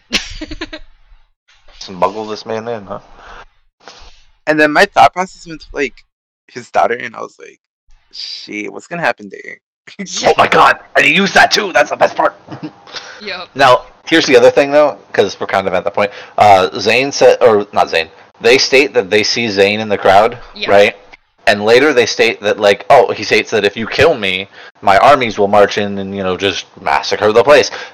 I just thought I thought of this amazing plan that uh, his father could do of having instead of killing uh, instead of killing Vin, have him kill Cett in the city, and then oh, it looks like seem they did it. It makes it Oh. look like they did it. Here comes an army. The army will battle each other, and then here comes you know his father to just clean up the mess. Like oh, that would would be be a good plan. perfect. Would be perfect. Yeah. And I mean, and, and they even talk him down into a thousand fucking soldiers instead of five thousand. Mm, not that hard for this Mistborn to probably take out. Yeah, this Mistborn that they've been hyping up. Oh, I'm like, oof. But keep going. Sorry. Uh, so that's like the end of the chapter. We move into like actual Cett conversations in the next chapter. But first, we've got a quick Uh-huh. epigraph to discuss, uh, which is I had never received much attention from my brethren. They thought that my work and my interests were unsuitable to a world bringer. They couldn't see how my studies, which for- focused on nature instead of religion, benefited the people of the 14 lands. Uh, so my question for this was, what do you think of the fact that there were 14 countries or nations before the Ascension? And do you think the skaa nobles come from all of these, except obviously the Terris who are their own people, or did most of these people get killed and they're like mainly like one country that was assimilated into this area? Ask the question one more time, real quick. Sorry. Uh, so basically, like we, we know that there are 14 countries and nations. How many of these people do you think survive? Like, do you think like the nobles? How many do I think survive are- in general? Like, how, do you think like the Lord Ruler like basically made the nobles in skaa like of a mixture of these people, or did like he kill off like say like 10 or 11 of these people and then only keep like some to be nobles in skaa? I mean, I, I feel like he probably killed off a few of them and then kept um, a good amount of them, you know, that would listen and do as they were told. At least at the start, you know, because once generations go down the line, I mean, thousand years go by, people stop forget, uh, kind of forget about, you know, their ancient ancestors and shit. What do you think? So, I mean- Oh, sorry. I was thinking about the answer, and I kind of went on a tangent in my head. I thought, can you repeat the question? Uh, so basically, do you think that the skaa nobles came from like a mixture of yeah. a bunch of these? Okay. Okay. um, I, I do think that uh, they like. So, I feel like it was the deepness that took care of like a lot of them. You know, Hmm, Like- killing them or whatever. yeah. But um, that's after, you know, what we find out and everything. So you think um, probably the deepness killed off quite a few of the countries, and then he just like maybe killed off some of them, and then maybe just like assimilated a bunch of them into one group of people, Yeah. basically. hmm That's fair. Um, because yeah, the only real separate people we know of are the Terrismen. Otherwise, we're just Mhm. skaa or Noble, who apparently look pretty much the same. It just depends on whether they have Alamanti- Allomancy genes or not. Elementy. Allomancy. Uh, so we Yeah, start. Allomancy. So we start with Vin's point of view as she notices some 30 guards in skaa clothing surrounding Cett in the audience. She notes that Cett has a smaller, uh, a smaller army, with, and with Koloss coming, he was in a dangerous position, which is probably why he's doing this. She also notes he seems to be enjoying himself and is smiling a lot. Uh, Cett is Uh. carried in his chair to the stage, and Breeze notes that I Cett love is, is crippled. I also just think that even if you're not crippled, just being carried to the stage in a chair just seems like super I mean, royal and cool. I was kind of I was kind of with Vin on the whole it's an act thing until literally they were like, "Hey Vin, he's been like this since he was a child, like literally a child." We'll, like, we'll get to that 'cause that's going to be one of my questions. okay, I was like, okay, Uh, so yeah, so he's, uh, so yeah, Breeze knows that Cett is crippled. He's also not wearing normal Luthadel nobleman clothing, but Breeze says that not all the Dominances follow Luthadel fashions, and also Cett is powerful enough to do whatever he wants with his clothing and like facial hair and stuff. Uh, so were you surprised that uh, Cett uh, appears to be a cripple? I was extremely surprised. it's very surprising. So Cett begins speaking, saying he's going to tell them exactly why to make him king, and it's because he has an Uh. army on their doorstep. He goes on to be blunt about wanting the city and how he has twice as many soldiers as they do. He also states that if they don't return uh, him to his camp, his army will attack, and he doesn't care if they all die because he'll be dead anyways. Um, Elend says Cett isn't honorable, and Cett t- asks Elend if he has soothers soothing the crowd. Elend admits he does, and Tindwyl groans because he wasn't supposed to say that.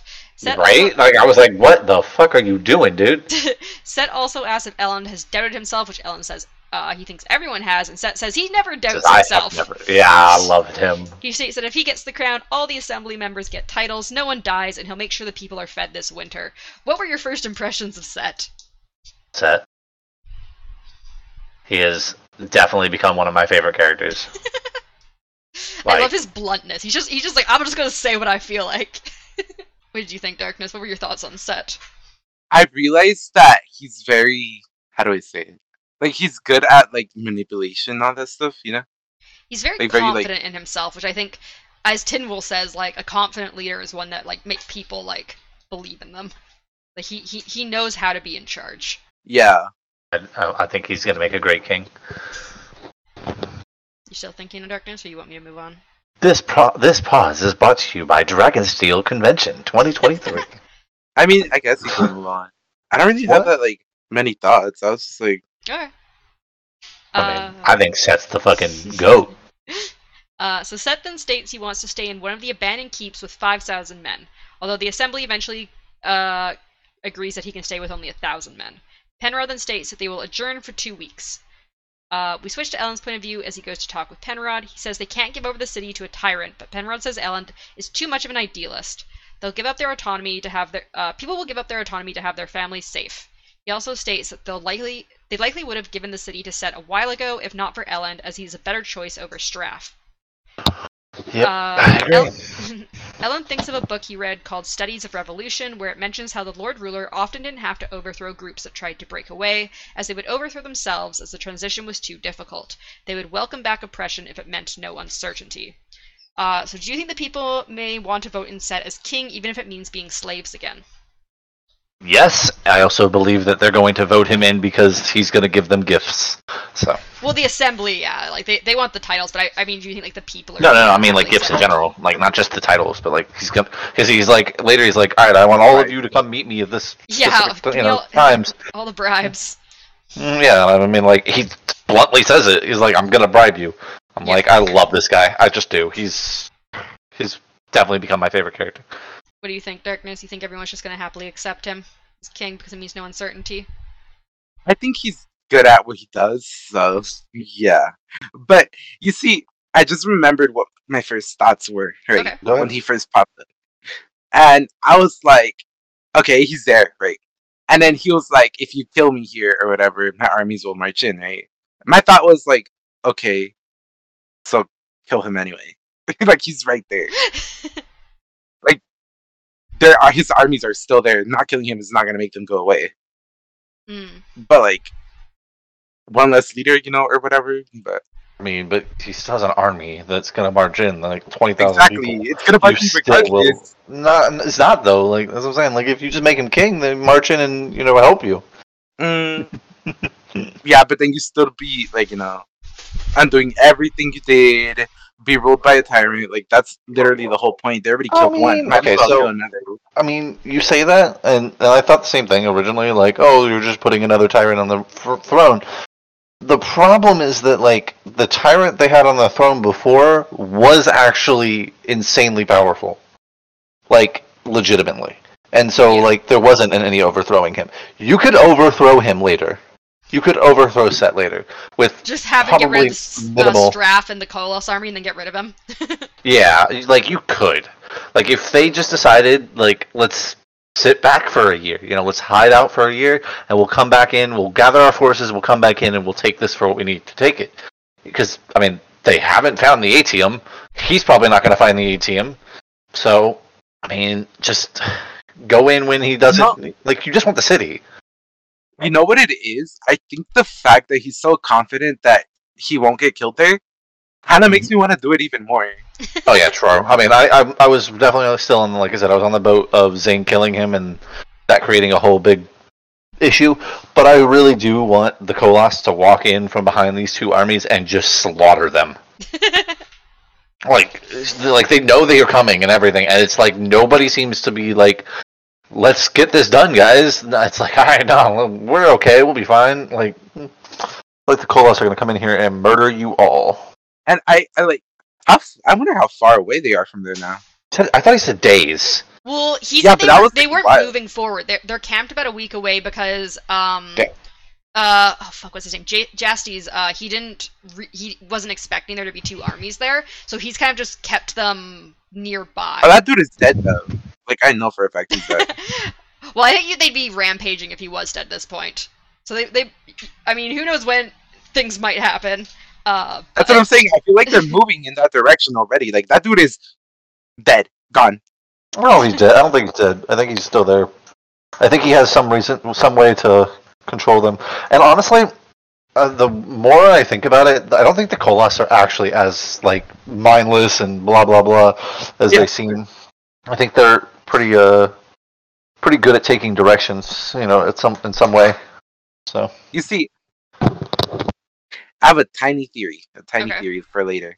oh, for but later? it's when uh, yeah, it's for when uh, what's his name? Oh, Arthur's and uh, talking. Arthur talks about them a bit. Yeah, We'll, we'll mhm. get to that uh, soon then. Uh, so we then have Njorn Gneorndin. I, this guy's fucking name. Gneorndin, uh, Cett's son, comes over to him and greets Elend. He says that Cett wishes to meet with him, but Elend replies that he doesn't want bribes. Gneorndin insists that they need to discuss Allrianne's kidnapping, which Elend replies that they know it wasn't kidnapping, and that he should at least give the same courtesy to Cett that he gave to Straff in meeting with him. Elend agrees, uh, and they uh, decide on a week from then meeting for dinner. And that's the end of that chapter. And then we get to our final chapter, chapter 33. Uh, the epigraph is As the one who found Alendi, however, I became someone important, foremost among the Worldbringers. Uh, and again, this felt kind of just like reiterating some stuff, so I kind of just didn't have a question unless you guys have any thoughts about it. Once again, it's just him rambling on about the same thing he's been rambling Yeah. on for Some of the epigraphs are like really good. epigraphs. And yeah, some of the epigraphs are great, and then some of them I'm just like, this this has no there's no point in this epigraph. But I think it's just supposed to like show Kwaan's character, and it's like, yeah, no, this is just how he would have written things, unfortunately. What if he's what if he's just really old and he keeps forgetting that he wrote it already? He's like, I don't have time to reread what I've already written. Mhm. He's like, who the fuck wrote this? When he reads it? Uh, so we start with Vin's point of view as she looks over papers on the floor. She still believes the myths are the deepness and that they are turning hostile again. She wonders if she is the hero of ages as she hears the thumping and has seen the mist spirit. Vin thinks about some of the traits of the hero, but thinks that it could refer to many skaa half breeds. Uh, so we kind of discussed this. I think the answer is going to be no, but do you think Vin is the hero of ages? No. You know what? I got no theory who the hero of ages is. You know, like, Yeah. What do you? Please do tell Oh, me. No, he said he has Hopefully no theory. one I of- think. Oh, he say he had hopefully- hopefully it's like one of the Colossus or something. Um, but yeah, I, I know that uh, Mythic Elise was saying, and I think you, you agreed, Darkness, that it seems more like Vin's a red herring, and that the hero of ages is going to be someone else. Um, but we'll see. I still, I'm still holding out that Elend is the hero of ages because Darkness made that point, and I kind of really hope he is because he's like this, you know, he's still a focal point in the story, but not like uh, he's not been like shown to like have this stuff, and it goes into my theory, the end of this uh, episode theory that I want to make. So I want I want this to like boil over, right? Where they're like going to war right now. Mhm. Like with whatever, whoever like the outcome is for the king or Mhm. whatever. Elend is not king anymore. Uh Vin is like, I we gotta like go to the well of Ascension or whatever. And they head over there, right? goes And then, um, later. Yeah. hmm Go ahead. Uh we're gonna leave it there. Okay, because like I said, you you're, you're touching on a part of my theory. So go ahead. Go ahead. Midnight. Alright, uh, so OreSeur comes over to her and Vin rants about how the religion of the terrorists is meaningless if they don't teach something, and they seem to have been so vague that even when the religion was known, it could have been interpreted in different ways. OreSeur states that the prophecies don't have to be a scam, they can be promises of the future or hope. Vin snaps a bit, asking what he knows about it, but then apologizes and says he's still a person, even if he's a Kandra, and jokes about his dog breath. She also jokes that she should give him some mint to chew on, and he says it'd be weird for a dog to have sweet breath, but she replies it'd only be weird if he tries to kiss someone. Uh, they also briefly mention how Cett has moved in now, and he brought lots of stuff, which Vin says he is Allrianne's father after all. So he likes he likes his comfort, just like her. Uh, Vin then guesses that the Kandra have a religion based on OreSeur's previous uh, reaction, uh, and Orisar says he shouldn't have spoken. Vin says it's okay and that she'll keep his secret, but that the Keepers would probably like to know about a religion that outlasted the Lord Ruler's destruction of all other religions. Uh, do you ever think the Kandra will be less secretive? Or do you ever think they'll kind of open up more? I want to know why they oh yeah. Um uh you mean the kandra in general? just or in general, do you think the will ever be like kind of more integrated with society in the future now that things are changing, or do you think they're going to keep kind of their more secretive ways? I think eventually, if like hundreds of years pass, maybe if Mhm. there's still advancement in that direction. But um, other than that, I feel like it'll take a while because they don't seem to be liked for other purposes than just contracts. So. hmm Sorry, what was the question? I Do, do you think Space the Kandra will kind of be uh, basically kind of more like you know how the terrorists are kind of integrating themselves more into society? Do you think the oh will um, be kind of like less secretive and more kind of open about themselves? yes, but once again, kind of goes into my theory later. But Okay. That's fine. I uh, oh, I will touch on it. I We're, promise. we're getting there. Uh, so OreSeur states that his people wish for a time where they can be free of their contracts, even though they know them to be necessary. He says they mention a time when humans will no longer be alive. His religion, though, is more of a general hope to be free than something absolute, and states that the terrorist religion might be similar, uh, and that it doesn't speak of a specific person, but of a general hope. Vin asks how, uh, in his religion, all the humans die, and OreSeur states that they kill themselves off as they are of ruin, which for Mythic is a capital R, and the Kandra Mhm. are of preservation, capital P. The humans are supposed to destroy the world with the Koloss as their pawns. Okay, Uh, so real quick, first- real quick, real quick. Okay, you want to go you, first? Because you, you did note what I kind of why I have a theory. Okay. Um, I have the book now, like actual book. Oh, okay. So you, you actually you know Uh-huh. capital So I knew ruin was capitalized, and preservation. and then yes, well I knew ruin was capitalized. I didn't really remember preservation, but Yeah, yeah, I knew ruin was capitalized because I I remember making a theory. I think it was last episode, two weeks ago, that uh, I made it. I have I created in my D and D game a god known as Ruin, yes. and like I'm like, oh my god, I'm also if I wondering am a long time right. ago if you somehow uh were googling stuff and accidentally like No. saw stuff about. Oh, oh yeah, maybe a long time ago. That's what I mean. When you were creating the D and D yeah. campaign, I wonder if you got inspiration yeah. from anything that somehow. Well, I mean, ruin, ruin. I looked up a bunch of god names uh, originally because I wanted to add a bunch of gods, and ruin was on there. Um, yeah, and because so I was this, like, these oh, okay, books cool. have been around since like the For a while, mid yeah. 2000s. That's what I thought too. yeah. That's what I thought too. And when I saw it was capitalized, I was like, "Is there an actual god in this world named Ruin?" And now as you say that with preservation also being a thing, uh, thing, I didn't see that as a god name in the list that I remember. It might have been. It just might not have been, you know, something I picked. But uh, could also be a god would be really cool. Um, but it goes into a bigger ideal theory later. But yeah, I have the book now, so I can I see the capitalizations. Okay. Uh, I still use I still use the audiobook, but like Yeah, I just- skimmed, I I uh. skimmed through it because you made a comment before about like some things are capitalized and sometimes that means something. yeah, that, So that's like, why that's why I wanted I I do have Mhm. notes for myself to make sure to point out when things are Yeah. capitalized since you do listen to the audiobook. I, I mean, I might I might miss it. Like I missed preservation or whatever was Yeah, capitalized. I because he, said, he skimmed says through it. I specifically that to it. humans are of ruin and Kandra are of preservation. hmm Which there you go. God, shit. Yeah. hmm Um, but yeah, so my, my question for this were before we get into that is what did you think of the Kandra religion in general?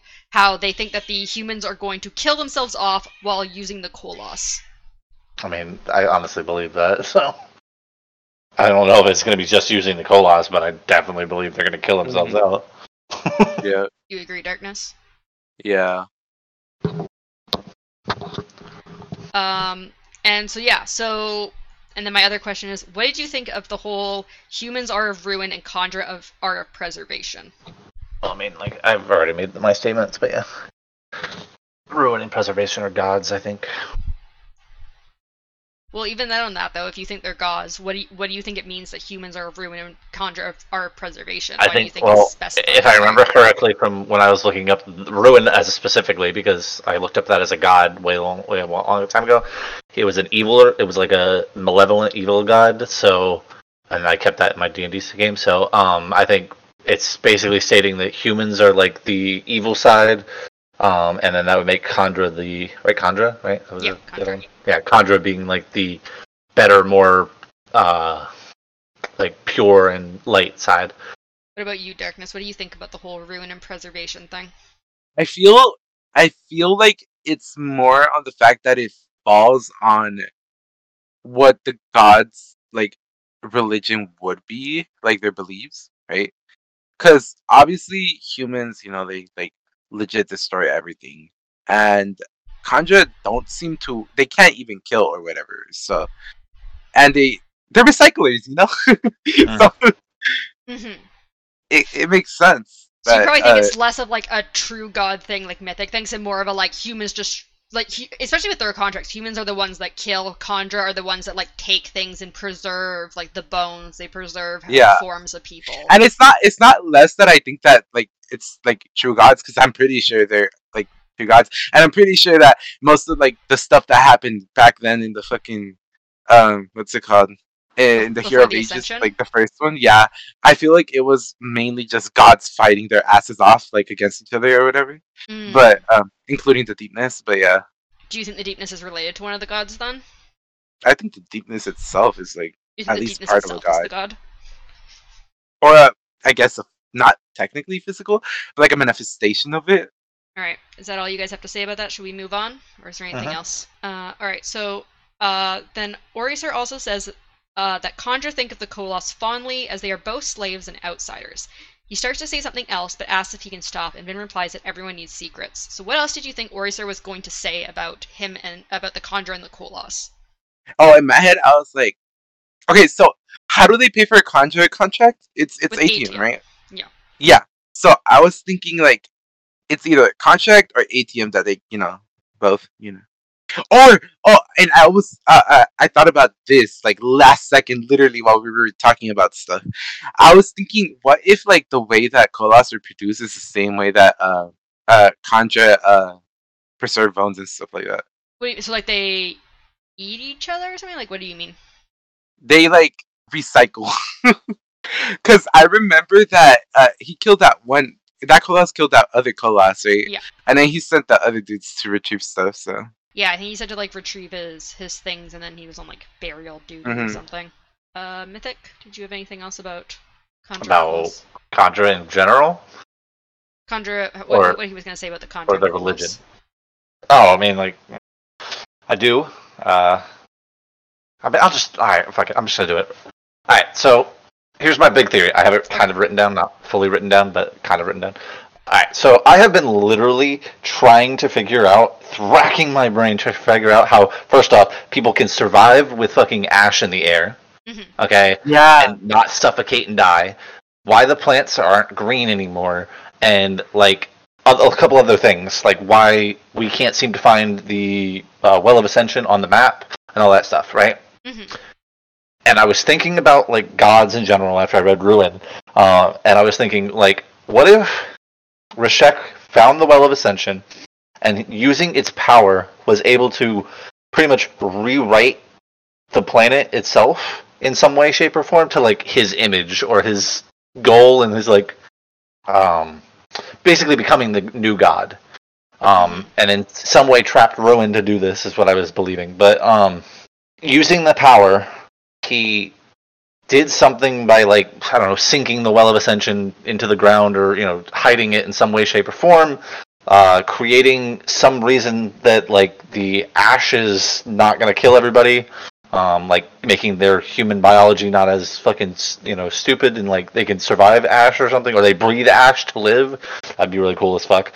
Um, the mist, I was thinking like um, because they state that it's now coming out in the day, um, and this doesn't usually come out in the day because usually it like burns away and shit like that. So maybe like you know like it you know heats up and like it dissipates. Um, so maybe like he did something like maybe he rewrote history to make the sun brighter or to make the planet hotter or something like so in the nighttime when the sun isn't around it it becomes you know back to normal and then the mist can kind of coagulate in um, and then the other thing i thought about was he can he seemed to have this control over Koloss. um, so like what if he created the Koloss in general like in this big power scheme he created the Koloss and then also created the Kandra to kind of like balance out the Koloss um, like the opposite sides of them, hence what their like connection with the Koloss might be. Um, maybe the Koloss was like the malicious, the malicious side of like certain people, and then like you separated that out, and then you got the Kandra, Mm. um, and they get to become like the other parts. So like you have the Koloss that destroy and do all this stuff, and then you have the Koloss or the Kandra that create and you know basically preserve life.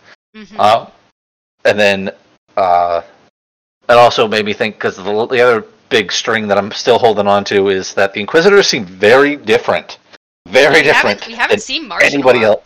We haven't, and that's the other part that I was like, oh my god, if Marsh shows up and he's like, you know, this big thing. I thought I have I have a theory on that he might be the real leader of the Koloss army Mm. um that like because i feel like they have a connection but i don't know um like maybe he's able to control the colossus because of whatever the lord ruler might have done to him to create him as an inquisitor um or whatever um or maybe he tapped into some different different power because like we're learning new powers about fucking allomancy and uh hopefully hopefully we learn some more shit about feruchemy but like from the same metals it would be really cool um but like it i've been thinking so hard on this fucking shit I like- can tell. oh my god i have like fucking notes upon notes also i found i found uh, my ruin notes from way back oh, when did you? Yeah yeah it was basically i took moander um, because he's like the god of ruin Mm. um, like of rot, disruption, corruption, all that shit. Um, and I changed his name to Ruin, and there's a bunch of other shit that like I made where he's separated from a different god. But like that's me creating shit. But yeah, so like I was just trying to remember why I even picked Ruin, like why that was a thing. If I actually did do what you said, and I looked up and I found this without realizing it, but I don't think I did.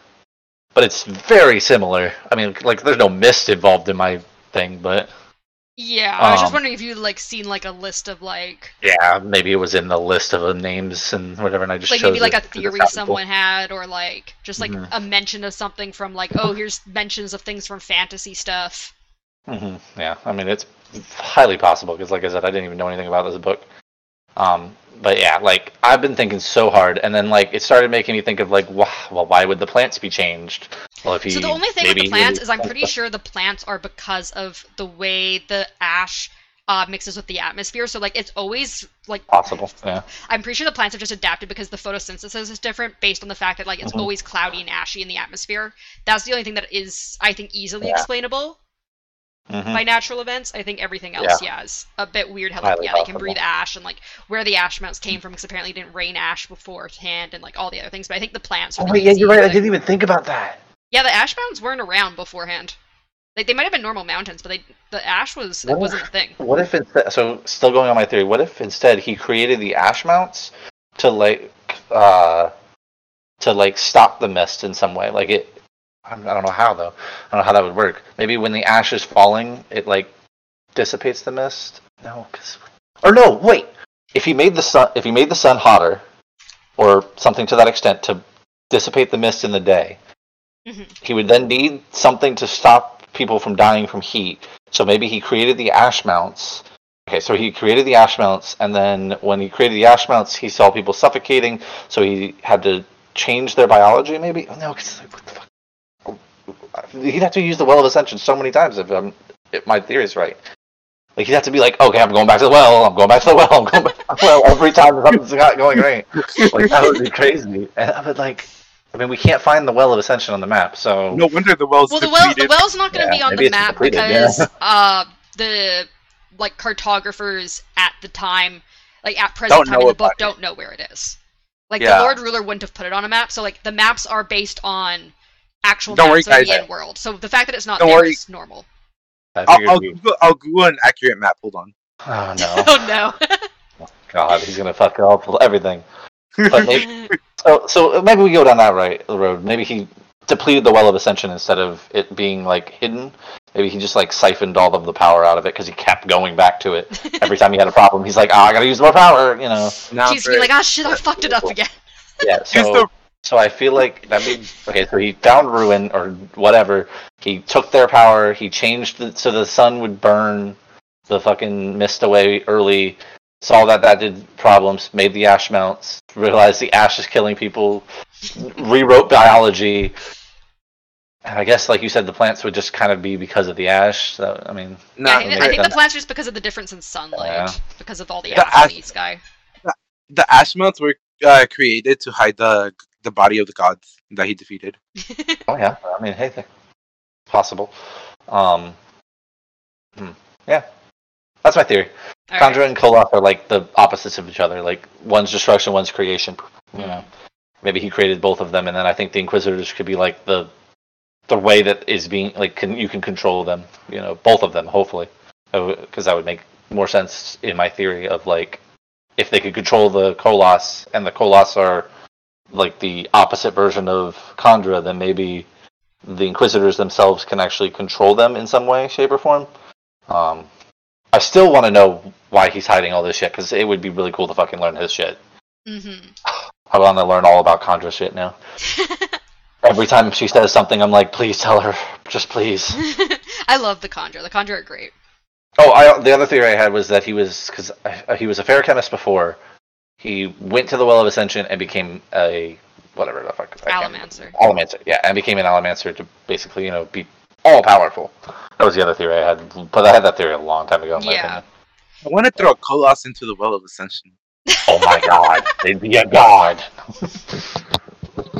they gain all true knowledge, omnipotence. All right. Uh, so uh, we then skip to Elend's point of view as he looks down into a well, which is kind of funny after all our well of ascension talk. Yeah. Uh, a healer tells Elend that many in the area have fallen sick and have died, and some have even died in the area. They all drink from this well or one in the square next over. Elend notes that he isn't king anymore, but he can't tell that to the healer who's looking for help. He tells the healer he'll work on it and he'll use uh, and to use one of the abandoned mansions nearby to put more of the sick in as they're getting full. Uh, Elend and Ham discuss which of the armies could be behind it, but Ellen states that they can't know for sure. He tells Ham to Cett up guards by the wells and to have the healers keep a close eye out for other outbreaks. Uh, who do you think poisoned the well? Fucking set. But, to make them more more anxious and wanting to vote him in as Mhm, things go more wrong. I think it was either Cett or fucking well, Straff, but Well, yeah, th- th- those are kind of the two options that Ham and Elend yeah, have. yeah, It's, yeah, it's, but, it's I, one of but the two. I, I definitely, I'm definitely sitting more on Cett because he can fucking get into the city somehow. So Well, Zane can also get into the city, though. I think Elend, I think, mentions that like he could have used if Zane. Zane if Zane is poisoning the well, um, something's wrong with this boy. I mean, there is something wrong with him, but like something. There's a lot wrong with Zane. there's, much- there's something much more wrong with him because like, go poison your dad, Jesus. he doesn't poison his dad. Other people poison know his he- dad for I him. know, but He like, doesn't need to. your dad. Did we just like not include the fact that this dude hears God and we just forgot about that? For No, we haven't the forgotten about that. We just haven't. We, we mostly No, only here- got that during his here's point of view. Ruin. We only had like He definitely a hears point of view Ruin. with him. You think he hears Ruin specifically? I definitely think he hears ruin specifically. I mean, it's just it. Honestly, it's just the way that I'm hyping Ruin up and the way I project how Ruin is, it just makes more sense if he was talking to him. Kill them all, kill, kill, kill. So you think Like, it, it's that instead of him just being crazy in general? Yes, I think he's being talked to by I'm a trying to god who support- is trying to manipulate shit. I'm you say, trying to Chris? support Mythic's theory right here, bro, because like I'm trying to see this like mhm. god battle happen, bro. do too. I really want to see if I'm right and God, the, they're both gods. Like I would love to see like a big kaiju fucking battle of gods. yeah, that's what I was thinking. that's why I was like, I want to see this happen, bro. Mm-hmm. And I- Vin, I- just standing, Vin just standing there watching, like, God damn, Vin's like, I can't even do shit with this. Mhm, they're gods. What am I gonna do? I wasn't expecting this bullshit. I defeated a fake god. I didn't think there'd be actual ones. you know, right? Or hey, he finds the well. It's fucking completely dry, and she's like, "Oh well, shit. I don't know what I'm gonna do now because that was like my whole plan." Imagine if like the heroes of each world, of each book we like, you know, like read or whatever, become champions of the given gods that gave them the powers or whatever, right? I mean, I Or have a whatever theory. And, then- and then there'd be a big tournament kind of thing. Yeah. Okay, so that's what I thought at the beginning. Yeah, the theory. whatever. The That's what. I thought at the beginning. But then I was like, what if it's like just like them having a tournament, but also the gods fighting for each other, and then whoever wins gets to become the god, you know? Mhm. Like after fading. But then fuck. But then I remember I remember what Midnight said about the fucking orb. Which orb? The, one that seance. was talking to the Oh, one- oh, the little, the little glowing orbs that are with those people in the no, but like no, it was the dark one, the one that was talking Yeah, to yeah, I don't remember. Yeah, the, yeah. the the s- I think they're called skays. They're like dark guess- seance. So like, what if it's like the, them gathering heroes in order to like fight them, which are like oppo- an opposing force, like dark gods or whatever. But yeah, anyway, just an ultimate theory, I guess. uh, darkness. You never answered. Who do you think poisoned the well? It was obviously the mist. It's metal poisoning because of the, oh, okay, of lead the poisoning or something. Yeah, lead poisoning. nah. Um, it's the Kandra, Oh, okay, interesting. The Kandra Spy or OreSeur? the Kandra spy. okay, No, Arthur, Arthur doesn't have hands. He can't do it. uh, he has shoulder pockets. Question, real quick. What's he gonna do? Launch them like missiles? no, he just like leans over the well a bit, opens up his shoulder pocket, just falls in. Ow, ow.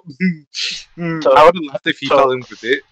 So who's the, the who's the guy who's writing on this fucking metal slab thing? Kwaan. What's his name again? Okay.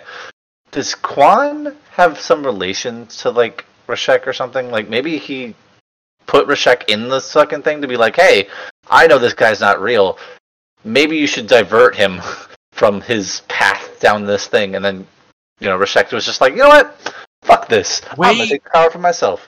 You know what I'm saying? if Like they place what if did in there. with Rashek? Yeah. Yeah, like I feel like the whole thing of him writing this thing is like, at the end he's gonna be like, so I planted Rashek and like you know, I kind of found out he killed him. Wait, no, because it makes sense. Because I'm pretty sure at some point, uh, Alendi was like, "Oh, Rashek knows I'm a fraud or some shit," and then like, Yeah, like how else would he know? You know, another No, theory that I'm gonna, I'm gonna you go down now. you can't keep making me think about this shit. But You're welcome. No, You're I welcome. love it. I I, love it. hearing you guys think I about like this I, shit. I like I think I think thinking about it because he's like rambling constantly, and I'm thinking to myself like, okay, what is his actual like presence in this story?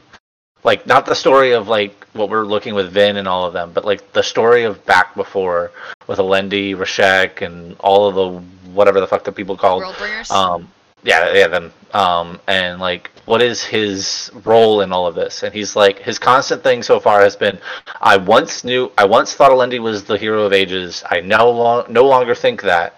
So it would make sense if he was like, hey, I know this really cool, I mean, not assassin, but like, I know this really cool uh, person that could follow him and like, basically give me information so that one day I can give that back to the world bringers and be like this is why i don't think he's the you know whatever you know and like like maybe he was a mole at some point you know what I really, really want to see. and then Rashek just did his thing you know later but I want to see. You know how uh, the Inquisitors or whatever have that vision where they see like blue or whatever.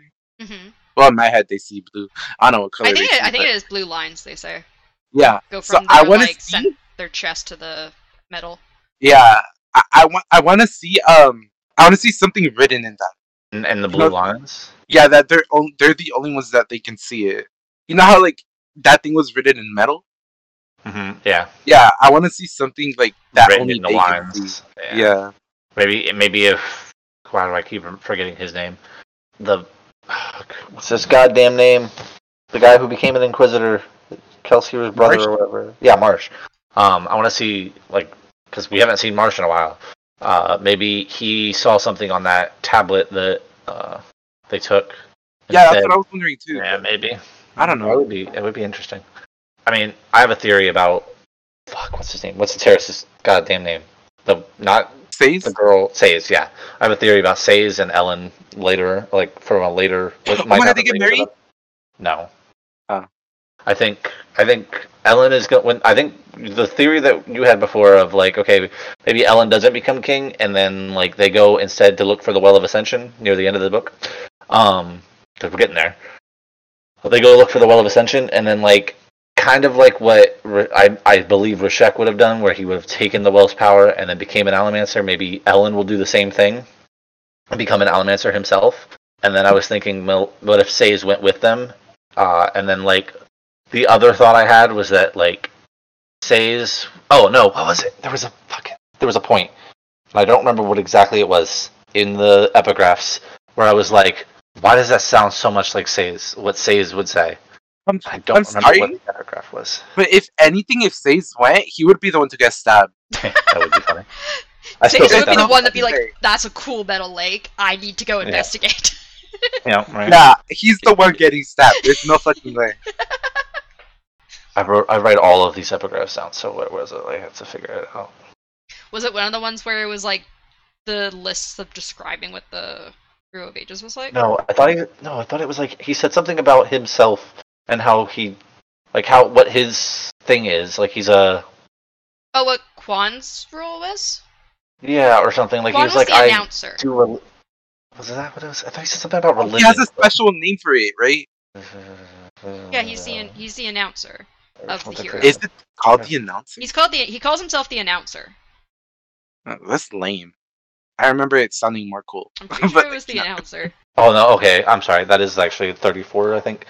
Um, when they say that, by the way. Oh, you're you're saying because you always get Yeah. the audiobook the next thing. Yeah, I get the next one. Um, but I swear to God, there was there was one of them. I, I don't think it was these chapters. I think it was the chapters before uh, that he was like he he made a comment about like religion in general, like that they he he does he thinks of religion a lot or something like that. Well, he talks about how like his study was of nature, not religion, so that's why he was looked down upon the Worldbringers, and like he had to do a bunch of studying on the anticipation once he thought Alendi was the hero of ages. Yeah, was that, I was gonna say, did we talk about how the was it the other world bringers or whatever? I forgot. The the world bringers and the uh keepers are like separate groups and they were inspired or whatever. Mhm. Yeah, I did. Uh, I I did bring that up briefly. Uh, that the yeah the keepers apparently were inspired by the Worldbringers. Uh, Yeah, so because I had a theory like a long time ago where I was like, oh, maybe they're just separate groups, you know? I thought they were like at the same time. You know what I mean? yeah, no, that they the keepers are specifically were specifically born after the after the ascension to like try and preserve Mm-hmm. their like like everything like, about before yeah. Lord Ruler started destroying everything because they're like he's erasing all of history and all of this stuff and we need to preserve it for when he eventually falls. Yeah, um, but I'm pretty sure I don't remember, I can't find it in all of these, but maybe I just fucking imagined it. Um, but I had a theory that like, because like I said before, listening to the audiobook, the way he speaks in the epigraph sounds so much like Say's, and I was like, Well, yeah, I think Sazed is he's the one translating. reading it? Yeah, reading it. But like, I was like, what if? Wild theory. What if Say's is actually much older than we think, and he was actually like a world bringer at some point, or he is Kwaan? Um, And, like, because he- he makes- because he makes a comment. Yeah, but he makes a comment uh, about how he starts to forget about the the history or whatever, and how it muddies it up in his uh, metalminds or whatever. Mhm, Um, and he has to continuously like re up it, basically, like relearn the shit. mm. Um, and so I was thinking, well, what if he is actually older? He doesn't even realize it, kind of idea, you know? And like maybe when they go to the Well of Ascension, it unlocks that part and he remembers who he is or something. But like I mean, like I said, wild theory, wild theory. what can you store in your metals? Hmm? In your in your copperminds, the copperminds you can store is any Knowledge and shit, thoughts. right? It's Yeah. it's technically thoughts. You store like your memories and thoughts. So can you Uh. just store all your memories and become another person? Like, You could basically become an amnesia. Uh, yeah, but like you have amnesia. If you store all your Mhm. memories in there, I guess. Interesting. Could be possible. I mean, and then now he's relearning all of his past by reading the books. Yeah, because basically what they're doing uh, by storing, like, basically why they're, they're storing knowledge, but what they're really doing is storing their memories of the text being read to them. Uh, we go back to Vin's point of view as she and OreSeur go to find Dockson. Dockson is in Straff's old study going through books. Vin waits for him to Right. finish and notes. Hmm? the spy. For him to finish and notes that Dockson has changed the most. Without Kelsier, he has lost his humor and become boring. Once Mhm. Dockson has a moment, Vin goes over to him and guilts him into, into a conversation, asking about when they spoke of his childhood. She asks if he still thinks the same way as before, and he says no, he no longer thinks all the nobility need to be destroyed. He says he knows Elend is a good man, but he always sees Kelsier over Elend's shoulder, shaking his head. He said when Kelsier and he were younger, they had always hated the nobility for what they did to Dockson's love and Kelsier's mother. Everything was against the nobility. Uh, do you think Kelsier would have accepted Elend as king? Uh, nope, not at all. Do you think that what? Uh, uh, that Kelsier would accept Elend. I think so. I mean, I think he would have. He wouldn't have been as hostile, maybe to him, but like I don't think he would have accepted him. Hmm. I think that's a little farther than he would have allowed. Because I mean, at one point he did like go, "Oh yeah, I like this guy a little bit," you know, but he didn't like straight up like him. He wasn't like, "Oh, this guy's awesome." He was still noble. Um, so, uh, Vin tells Dockson that Kelsier saved Elend in the end before he died, and Dockson says he doesn't want to admit that Elend bears no guilt because then it means that he is a monster for what he did to the nobility. Vin feels that uh, this has to be Dockson, not a Kandra, and she eventually leaves him. Uh, And then she talks to her fucking Kandra and realizes that that might not be true. yeah. Uh, so we skip to Vin and OreSeur walking down the hallway, and Vin states that the Kandra is not Dockson. OreSeur, OreSeur, however, says Kandra are very good at interviewing people and their friends and others around them to get information, especially info on secrets and private conversations to pull them up at appropriate times. Also, the ma- Interviewing. well, no, this this part is interviewing before before they go after them, and then the masters will sometimes torture the people to get the information that they need, uh, for for secrets for the kandra to use if uh, they don't have enough. Uh, and Vin states that she hates this, hates the distrust and plays with uh, the earring from her mother, bronze that had once been coated in silver. She says that she hates uh, that with each person she eliminates, it brings her closer to knowing which of her friends is dead, and that she doesn't want the kandra to be any of them. Uh, so do you think Dockson still has a chance of being the spy? Yes, I do. I think Dockson is a spy. At that point there, I figured he wasn't as soon as he fucking mentioned the actual conversation. I was like, oh, alright. Fuck it, whatever. I don't 100% think it, but I do think it. Alright.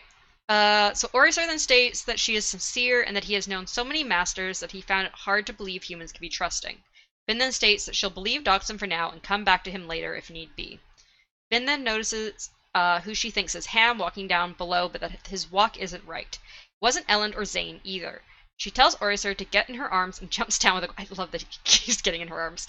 Once on the ground, she releases OreSeur and begins following the man who she eventually recognizes as Captain Demoux.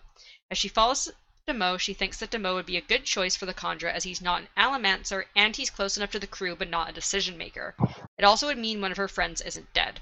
She notes that uh, whatever he had been doing, he's coming back from it as he's going back into the keep, and Vin believes that he is the spy. Do you think that Demoux is the spy? I do.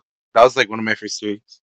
I mean, it was, it was a good theory, and I still kind of I stand by it somewhat, but not enough to be like, yep, I believe him. He's the spy. I think it's just uh, once again a red herring. Hmm. I 100% believe that he's the spy. Well, the the reason I don't think that honestly is because the way that uh, Elend's father has some information, I don't feel like the information he's gathered is like being relayed to him enough, like to this to the guard captain. Well, to be fair, he also has Oh. Zane. Yeah, but like Zane can't find out some of the stuff, you know, like he's got a lot of information. It's a little weird that you know if it was the guard captain, and I don't think I don't know. Zane might be able to find it, but I mean, uh, Captain But- Demoux was uh specifically in the meeting where, like, or like in this first the first chapter we discussed today and stuff. Like he Yeah, is in a lot I of the crew meetings. Oh, That's is what he? I Okay, I because I, um, Vin herself says that he's in a lot of the meetings, so it would make Oh. a perfect thing. Yeah, he was in the meeting where they were discussing, uh, like right after basically he got the letter that he was deposed, and they were all meeting, and Tindwyl was like, "Why did you write into the law that you could be deposed?" And like it specifically mentions that Captain Demoux is in the room with the rest of the crew, so like he does get invited to these specific Hmm. meetings sometimes. We we don't maybe. know how much. Like I, I haven't noted every single time he's been in the room. Like I don't remember, Mhm. but it is noted He was that. in the room when it happened. Room when it happened. I didn't. I don't remember that. So maybe okay. Um, Like I said, I wasn't. I'm not fully up on Dockson being the spy. I just think that would be a great. It's definitely a person to possibility. be the spy. He's him and Demoux, I think, are the two hardest to disprove because of the fact that they aren't Allomancers. Well, I mean that we know of. We don't know Demoux is not an Allomancer. I mean, as far as we're aware, Demoux is not an Allomancer. yeah. And then all of a sudden he's gonna fucking steel push somebody. uh, Oh wait, no, he's the Allomancer. Oh, Dockson's an Allomancer, but he's an Allomancer of atium. I mean, just- no, uh, no. I mean, if I mean if he's a Kandra, but like he's an Allomancer of atium. Like, because what would that be? You know, that would be really cool. Just another out there theory. All right. Uh, so that was the end of that chapter. So I have a couple overview questions. My first is, what do you think is going to happen when Elend and Cett meet up? Uh, Cett's gonna try to kill him. No, I'm, I'm not. I'm not even joking. I, I honestly think he's gonna kind of do like his father, but like actually try to kill him. Damn. And then I think Vin is Vin or Zane is going to fight them and maybe kill Cett. Even though I want that Cett would to be be a good. Yeah. Hmm Yeah, I, even though I want Cett to be king, and I feel like honestly he'd be a terrible king for the skaa, but like he's kind of what they need at this. He's kind of what they need at this moment. I feel like Elend could rise to be the king that he needs to be, especially if he goes to the Well of Ascension and gets Allomancy. If this well of Ascension is the center of Allomancy, which one's the center of Ferrochem? I feel like Feruchemy is like okay. I feel like the way I if, if I was to make this book, write this book, Feruchemy would have come first and like been a thing that was like maybe like the World Bringers were able to do and just kept it very hushed hushed. Um, and then because know- We know Rashek- it was it was because there Rashek before. was yes because Rashek was a feruchemist, he already knew about it, and so when he went to the Well of Ascension, maybe he made Allomancy. I think From all. I think it's not that all of the packmen that were with all the Terris Mhm. packmen with uh, Alendi going up to the well were uh, feruchemists because he knows that they aren't affected as much by the cold as he is, Mhm. Uh, and one of the things so they- could- and like uh, they're also like super strong. They can like move boulders out of the way of the path and stuff like that.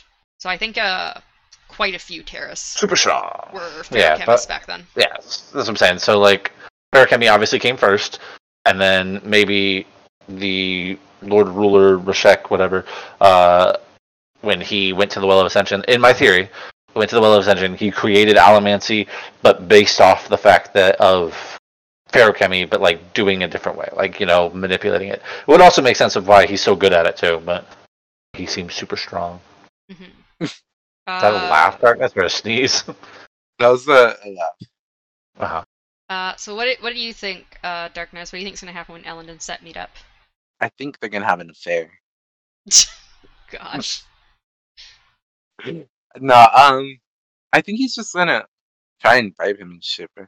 or threaten him enough to like you know make him try and you know question everything.